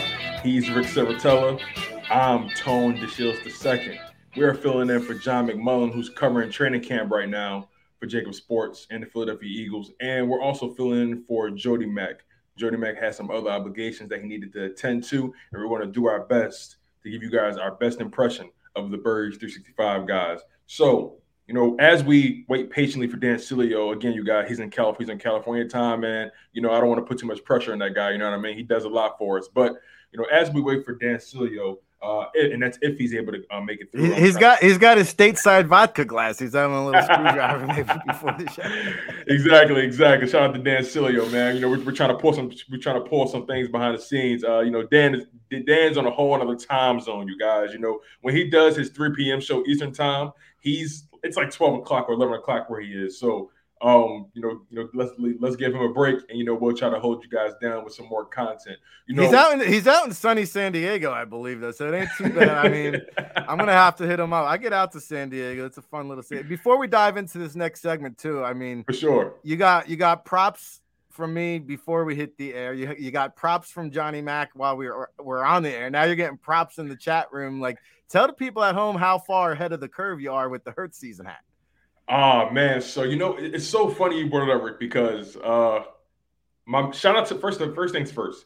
Shout out to my man Lord Brunson. Any Eagles fan in the city of Philadelphia or all over the world, if you're locked in on the Philadelphia Eagles, you nine times out of ten you're locked in on Lord Brunson. And Lord Brunson has been covering the Philadelphia Eagles for the past four or five years, something like that. And uh, you know, he's just been constantly grinding, grinding, and he's again, he's one of the most respected uh, content creators when it comes to this Philadelphia Eagles thing, and he has a he has merch. So uh, he came up with this merch. The moment Hurts became the starting quarterback, he came up with this merch line, you know, in full in full support of uh, Jalen Hurts. You know, the Hurts season hats. You know, he has uh, you know snapbacks. He has the dad hats. You know, he has the bucket hats. Um, white letters, green letters. You know, he he has whatever you need. He has it. You know, also shout out to the print champs in uh in, uh, in Maryland you know, he goes through those guys. He, he goes through those guys, those guys. And you know, if you want your official Hurt season hats, hit up my man Lord Brunson on Twitter. Whatever you got to do, the link, the links are in his bio. Man, like the moment AJ Brown wore this hat, it, it went mainstream all over yeah, the place. Every, every, every, everyone screaming Hurt season, Hurt season, and you know, I've been ahead of this curve since the beginning of last season. So, um, you know, the you know the the real the, the real Eagles fans know so shout out to my man Lord Brunson once again, man. Lord yeah. Brunson, L big shout out Brunson, man. And, and, and if he's dude. listening, Lord, we need hey, we need a clothing sponsor for the football player.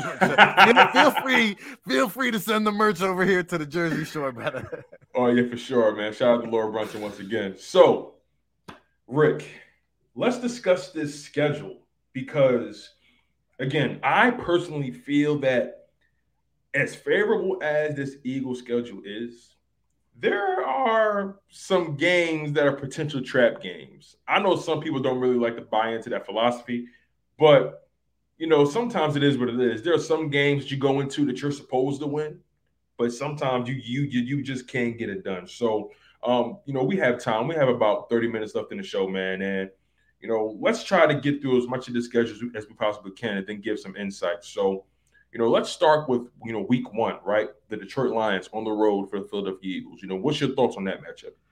Uh, I know Jody Mack is laying the points. I know that he's, he, he's convinced it's going to be uh, a, a, blowout victory, double digits. I'm not so sure. I mean, I like what Detroit is building. Uh, they covered, I think, the spread for most of the games last year. They were in a lot of games. They didn't put a lot of W's on the board, but they have that competitiveness. They improve their roster.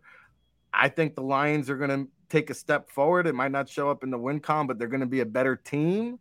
I think the Eagles do pull out this this game on the road week one. I don't think it's going to be easy, and, and I don't know. There, I'm sure there's a, a, line out there. I'm guessing it might be somewhere around four and a half. I mean, I don't think the Eagles win this game by more than six points. I think it's going to be uh, some some something like 24-20 Eagles Eagles victory. Yeah, I'm, I'm I'm actually with you on that. Um, I think I think this game is something not to take lightly. Um, you know, we smacked Detroit last season, so they're definitely coming for revenge. Um, and that Detroit team, like you said, Dan Campbell was building something over there. Those players are buying into whatever he's selling. And you know, I've just been watching some of their training camp footage, and I don't know. There's you know, there's there's something brewing in Detroit. I love what they're doing on offense. I love their weapons, right? Jameson Williams, DJ Chark. Um, I forget who else they have over there. Um, they have TJ Hockenson, right? At um, tight end. I think Amon-Ra St. Brown is going to Amon-Ra St. Yeah. Brown, yes, someone who had a, a really good season. D'Andre Swift, guy. Yeah. Yes, yes. And don't, don't they have Damian Williams or something like that? Or am I wrong? I, I don't know if they picked up Damian Williams, but they have some playmakers there. St. Brown is a guy to watch. Um, but yeah, I think Detroit and aren't they also on Hard Knocks this year? I think They That's are. gonna be fun. That's gonna be They, fun. they are, Buckle yeah. up. So, yep. I'm, I'm sorry. They have Jamaal Williams, not Damian Williams. Jamaal Excuse Williams, guys. okay. Jamaal Williams. Yeah. So That's a nice ad, though. That's a great. Yeah. That's a great pickup. Definitely, definitely. And then on top of that, they brought in Aidan Hutchinson, you know, on the D line. So you know, it's it's it's, it's going to be really interesting to see how the Philadelphia Eagles fare Week One with this new roster. Of course, we're going we're going to see some growing pains. You know, that's that's most definitely to be expected. Um, I think Week One is always an ugly week for teams. Is either you see a lot of blowouts or you see a lot of ugly games. Um, and I think this is going to be one of those ugly games. I think the Eagles do pull out the victory. Um, but I think it's going to be close. I think it's going to be a little bit higher scoring than that. Uh, I think I think the score may be because the spread is only like three and a half. I think right now. So uh, I think I, th- I got the Eagles winning that game 27-24, something like that. Um, I just expect some growing pains in that defense and guys just trying to you know get things in order. Um, and you know sometimes the offense is always a little ahead of the defense anyway. Yeah, I mean, sometimes you see breakdowns in that week one. So, I mean, I, I'm looking at week two. I think could also be very high scoring. Uh, Yeah, at Minnesota. home, Minnesota, Monday Night Football. To me, this is another W. Uh, Kirk Cousins has always been fugazi in my book. I don't really see him as a top signal caller, and uh, you know, I, hey, I'll never bet on Kirk Cousins. Actually, to be honest He- with he's you, he's productive, but can't get it done when it matters, right? yeah, no, I don't like that. So you, so I assume you see that as a win for us. I do. I see. I see the Vikings game uh, at home, Monday Night Football. Lincoln Financial is going to be rocking. Uh, I think that that's Eagles all the way for me. I agree with you, man. Um, and it's going to be interesting to see the storylines. You know, when uh, Justin Jefferson comes comes to the city, uh, I think this is his first time playing in Philadelphia since he's been drafted.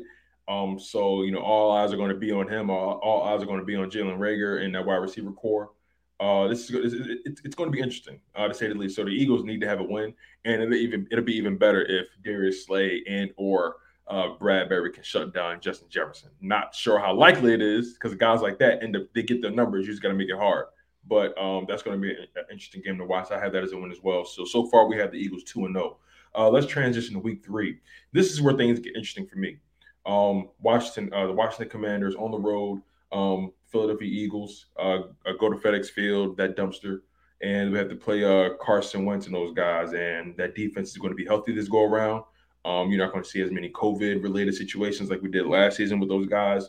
I'll be honest. Um, I have us losing week three in a row. It's something about it's something about that matchup at that time. I think I think I, I think we start the season two and one. I'm going to agree with you because I see. I think they're going to sweep the Giants if Daniel Jones is the quarterback.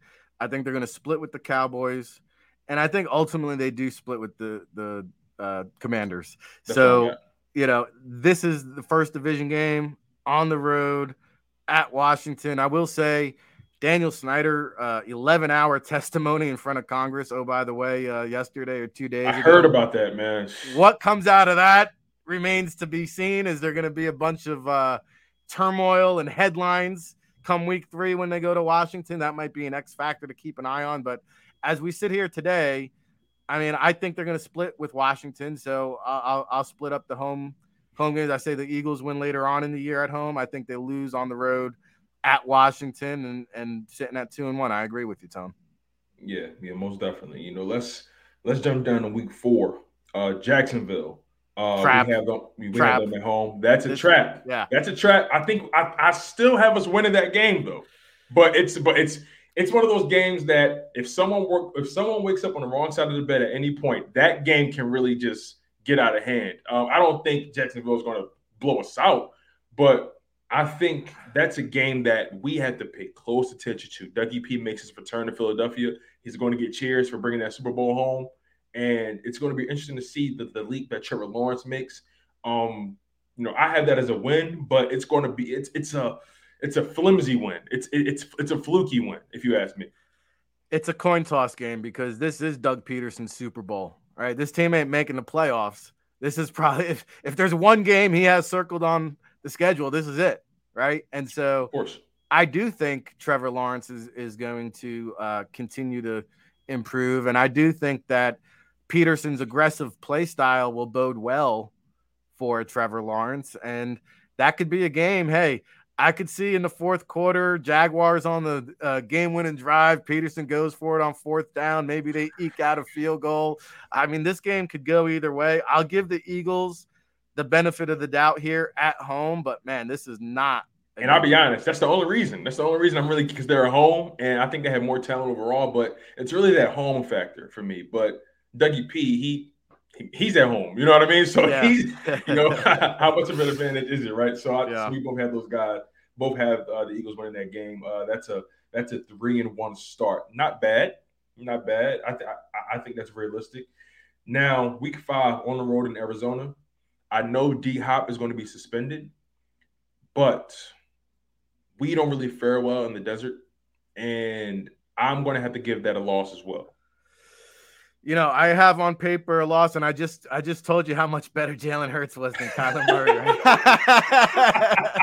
hey, look, but, he might out, he might outplay him, but the defense may give something up. You well, know what I mean? You know, to your question earlier, does, does Jalen Hurts have to be the best quarterback in, in the East to win the division? No. And here's the deal: when anytime you go cross country, whether it's Arizona to Philly or Philly to the desert, I mean, it's tough. It's a tough. uh it's a tough tough road trip. So that alone makes it a difficult game to win. Now, Arizona has a history of coming out the gates like gangbusters, playing mm-hmm. really well in the early parts of the season.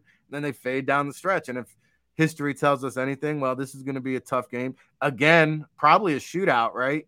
And I'm gonna have to I'm gonna have to say the Eagles lose here, which uh what, what are we putting them at? Three and two three and through two, the first five games. Yep, three and two. Yeah, you know, last time we played Arizona, uh, it was a shootout between uh, Kyler Murray and Jalen Hurts. I think Jalen Hurts had one of his most electric games in the air. Uh, he was just he was just slinging it, and you know he had he had that will to win. Um, but I yeah I I, I think that's a loss. Uh, unfortunately, I just think that you know Arizona, you know, on the road you know, it's you know we're really going to have to really bring our bring our A game to, to win in, in that environment. Um, let's go to week six, Dallas. Now, this is where I'm always uh, I, I'm fickle because I would love for us to be Dallas on Christmas Eve. I would love that, but on the road Christmas Eve, I don't know. So week week six at home, Dallas. I think that's a win for us uh, because we're at home. Um, and I think and I think we're going to come out with something to prove uh, on that day. What's your thoughts on Week Six Dallas matchup? No, I agree with you. Like I said, I think they split. I'll give the Eagles the home game again on prime time, which is a, a big theme for the Eagles. Five games on prime time, one third, almost one third of their games yeah. on prime time, and this is going to be a Sunday night game in Philly. I think the Eagles get the job done here going into the bye week. Oh, by the way, uh, which would put them, you know, and, and you know, listen, I've always loved to have the bye week later on in the season. I was actually going to ask you about that. The bye week that early, yeah. It's yeah. it makes me uncomfortable. Yes, um, because I mean, then you have a gauntlet. Uh, uh, you know, and actually coming out of the bye week, I've always preferred the bye week later on, especially for the veterans. But coming out of the bye week, it's almost like two more bye weeks because you know Pittsburgh's always going to be competitive, but then they play the Texans who should also be more competitive, but I don't see the Steelers or the Texans as playoff teams. So at least coming out of the bye week, I I mean I see two quick, and I'll even throw. Then they got Washington coming up again at home. I see them winning all three of those games coming out Agreed. of the bye week. Agreed. Yeah. Um, Which would put I'll, them I'll at what seven and two now. Yeah. Yep. That would put you in Sakia because you go into the bye four and two losing to Arizona and Washington. Then you come out of the bye with yep, that's seven and two. Pittsburgh, Houston, Washington. Because you know I had them beating Washington uh, at home. Houston, we have Houston on the road. Um, that's that's an that's an interesting game as well. I'm not saying Houston is that good, but you're on the road. You don't want to get too caught up in the madness. Go in and get the job done and get out there. You know what I mean? You don't want to. At certain teams, you don't want them. You don't want to allow them to hang around. You know, when you have them, when you have your foot on their neck, you have to you, you, you have to kill that demon. You know, you don't want that to come back and bite you in your sleep. So yeah, uh, I anticipate um, victories and um, you know, beating Pittsburgh, Houston, Washington. Pittsburgh's going to play us tough, like you said. Um, that defense is still what it is, but their offensive line is horrendous, and I think and I, and I think we harass whoever that quarterback is, Ken, uh, Kenny Pickett, uh, Mitch Trubisky.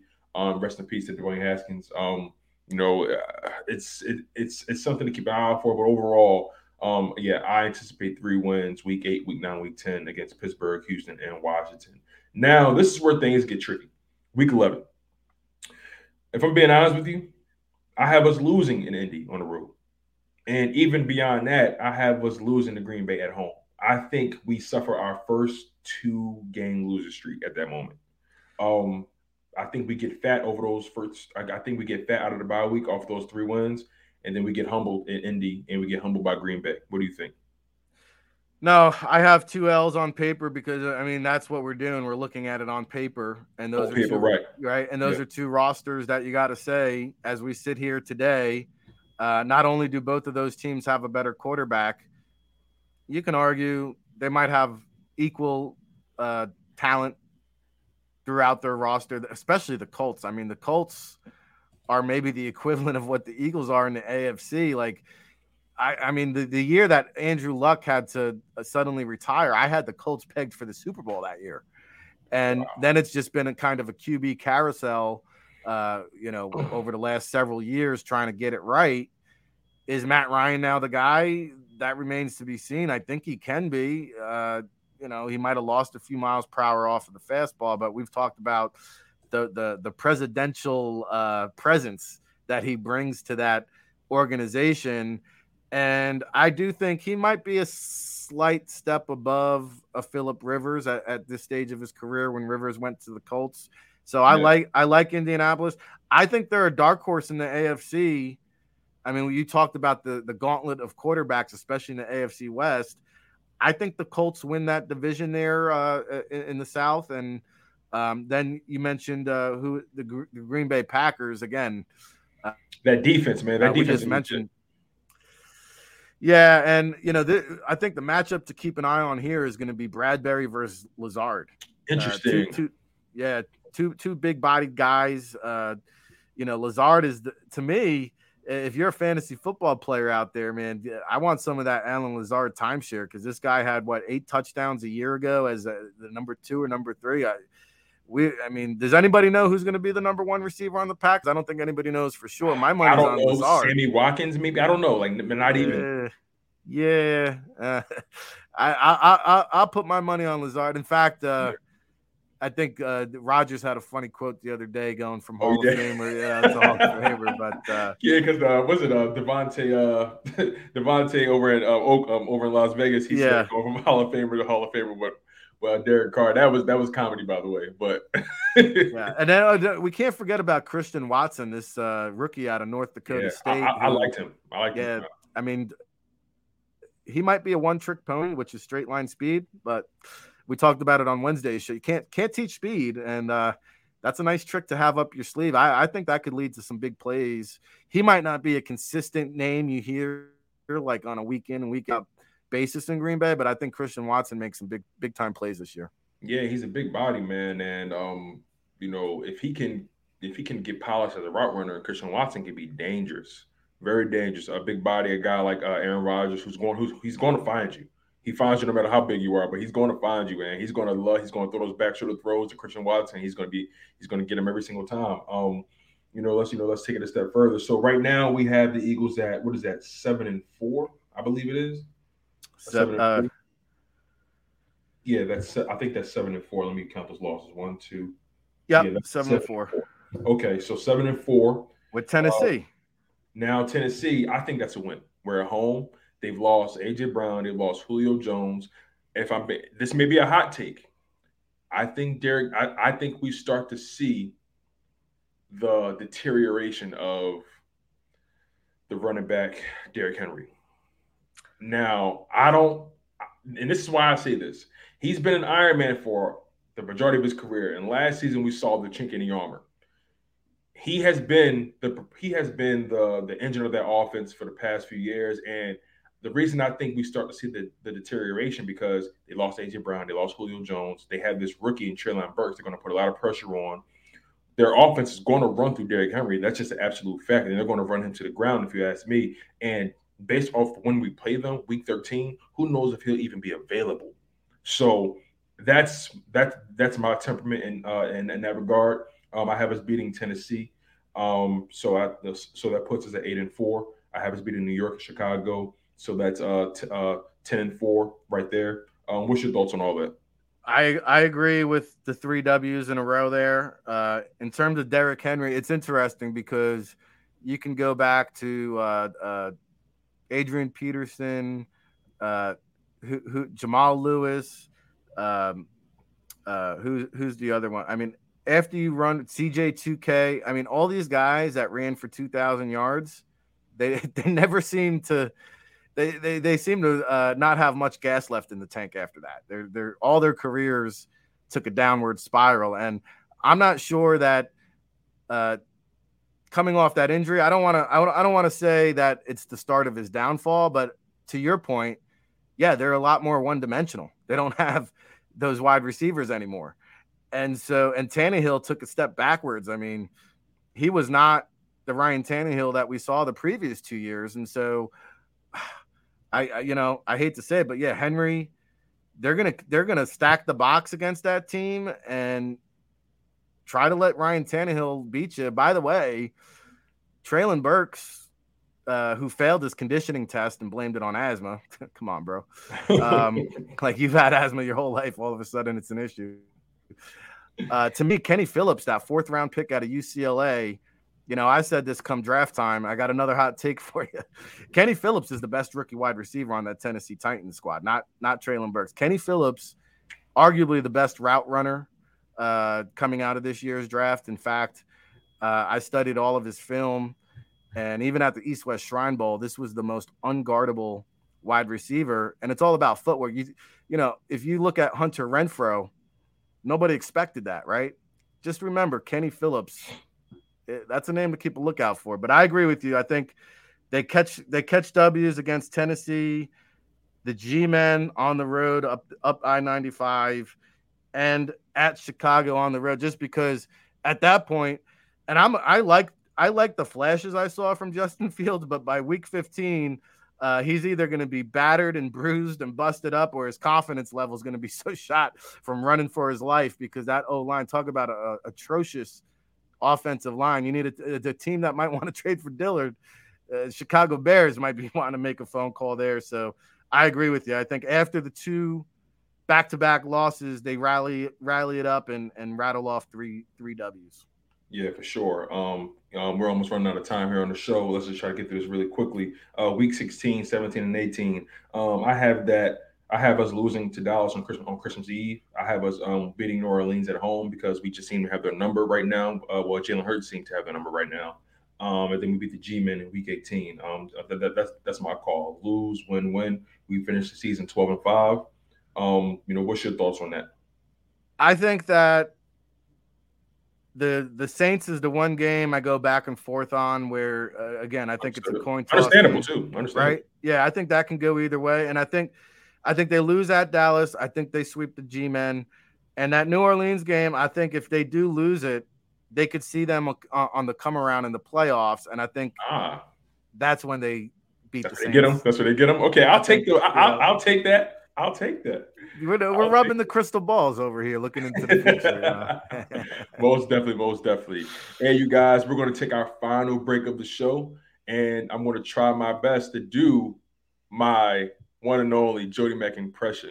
We're going to put a bow on the show, you guys. Keep it locked and don't change that dial. You're tuned in to Birds 365. He's Rick Serritella. I'm Tone DeShields Second, Let's get it. Go for the pulse and the pools. Go for the oohs and the ahs. Go for the bubbles and the bubbly. Go for the story and the stories. Go for the win. Go to Ocean Casino Resort. Book your trip at theoceanac.com. Action News at 11 with Rick Williams. It's the team you trust to bring it all together. The stories that impact your community, a sports roundup for the locals, and the AccuWeather forecast you depend on. Action News at 11 with Rick Williams.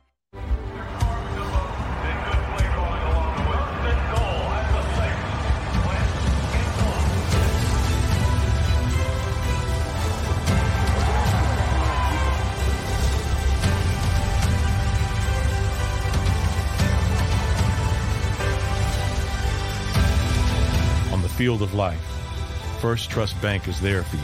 Champions on three. One, two, three. Because Philadelphia dreams deserve a Philadelphia bank.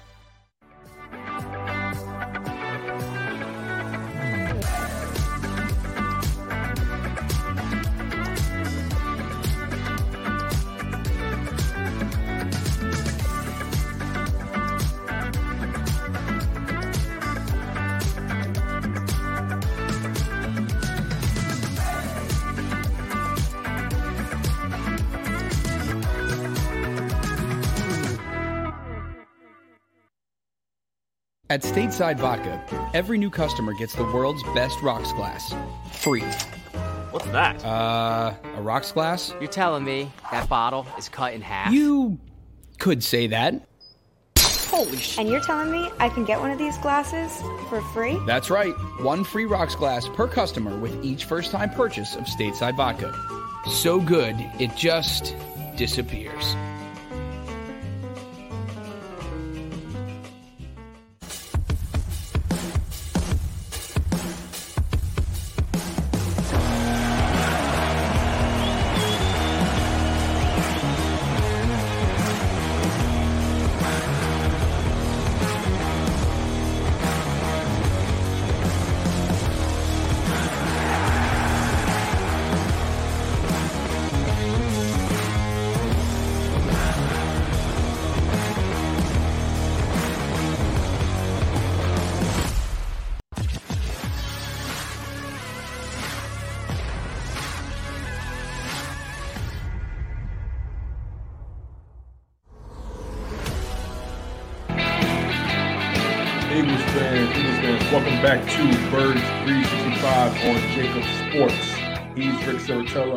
Tone DeShields II, the producer behind JAKIB Sports and also host of Chalk It Up Sports, where no matter if we win or if we lose, we just got charged to the game. And Rick Serritella is always giving you that football knowledge, that football mantra at the uh, NFL Draft Bible.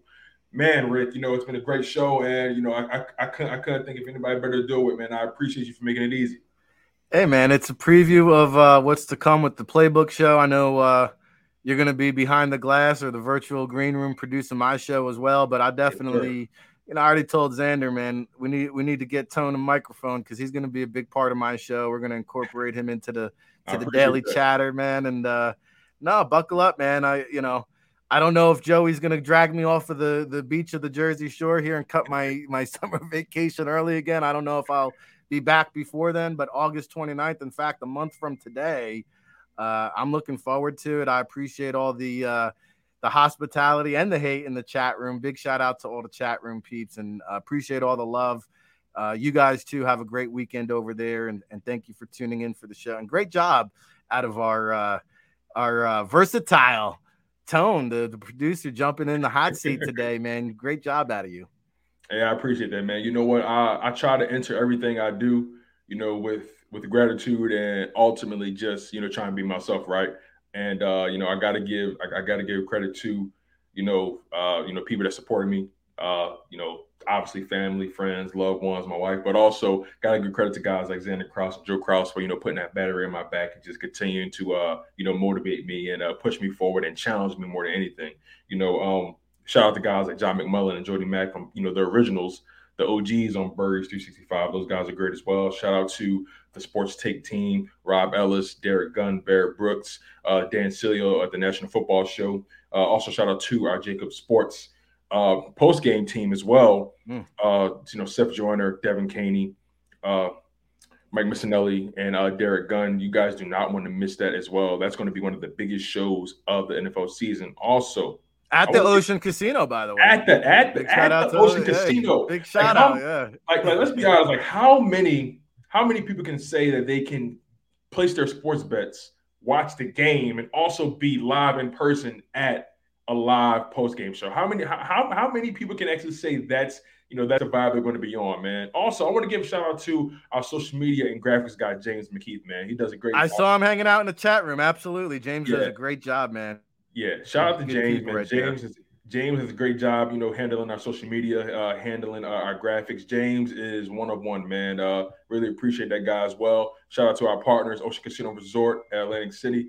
Um, uh, IBEW 98, First Trust Bank, United Healthcare, 6ABC, Stateside, Urban Vodka. Um, also, shout out to Major League Moving. Uh, you know, there's so many there's so many people who want to get close to JAKIB Sports, and rightfully so. You know, this is you know this is growing fast, and you guys should want to be along for this ride. You know, this is this, this is something that we can't make up, we can't fabricate.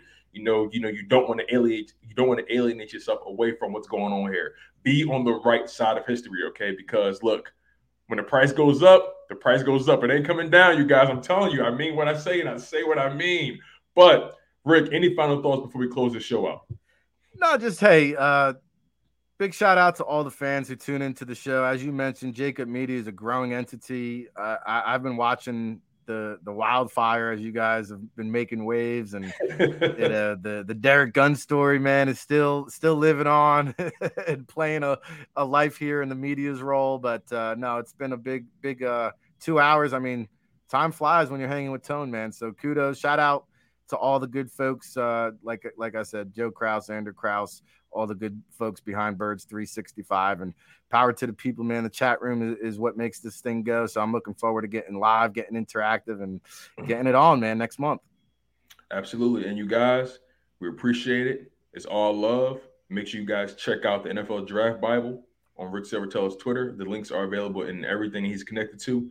Make sure you guys like, comment, and subscribe. And especially if you're watching this after the fact, we didn't forget about you guys either. Make sure you guys smash that like button, comment below, hit that subscription button. If you're new, hit the notification bell so you know every time JAKIB Sports drops some content. And I'll leave it at that. He's Rick Serritella. I'm Tone DeShields II. You guys were locked on Birds 365 via JAKIB Sports. One love, stay humble, stay healthy, and most importantly, stay hungry. And we're out of here.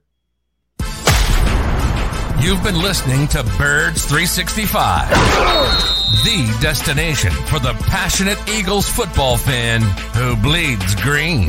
If it's Eagles football, we're talking about it. Debate inside the locker room and guests that are some of the greatest football minds from around the region. We hope you enjoyed the show. We know we had a blast. Make sure to like, comment, and subscribe, and we'll be back soon.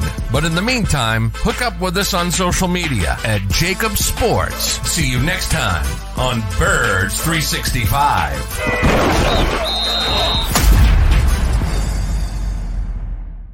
Save big money now on new siding from LP Smart Side at Menards. Update and beautify your home with your choice of 13 timeless colors of pre-finished engineered siding. It's durable and includes a Sherwin-Williams factory finish paint warranty that means no painting for years to come. View our entire selection of siding from LP Smart Side today. And don't forget to check out our flyer on menards.com for all the great deals happening now. Save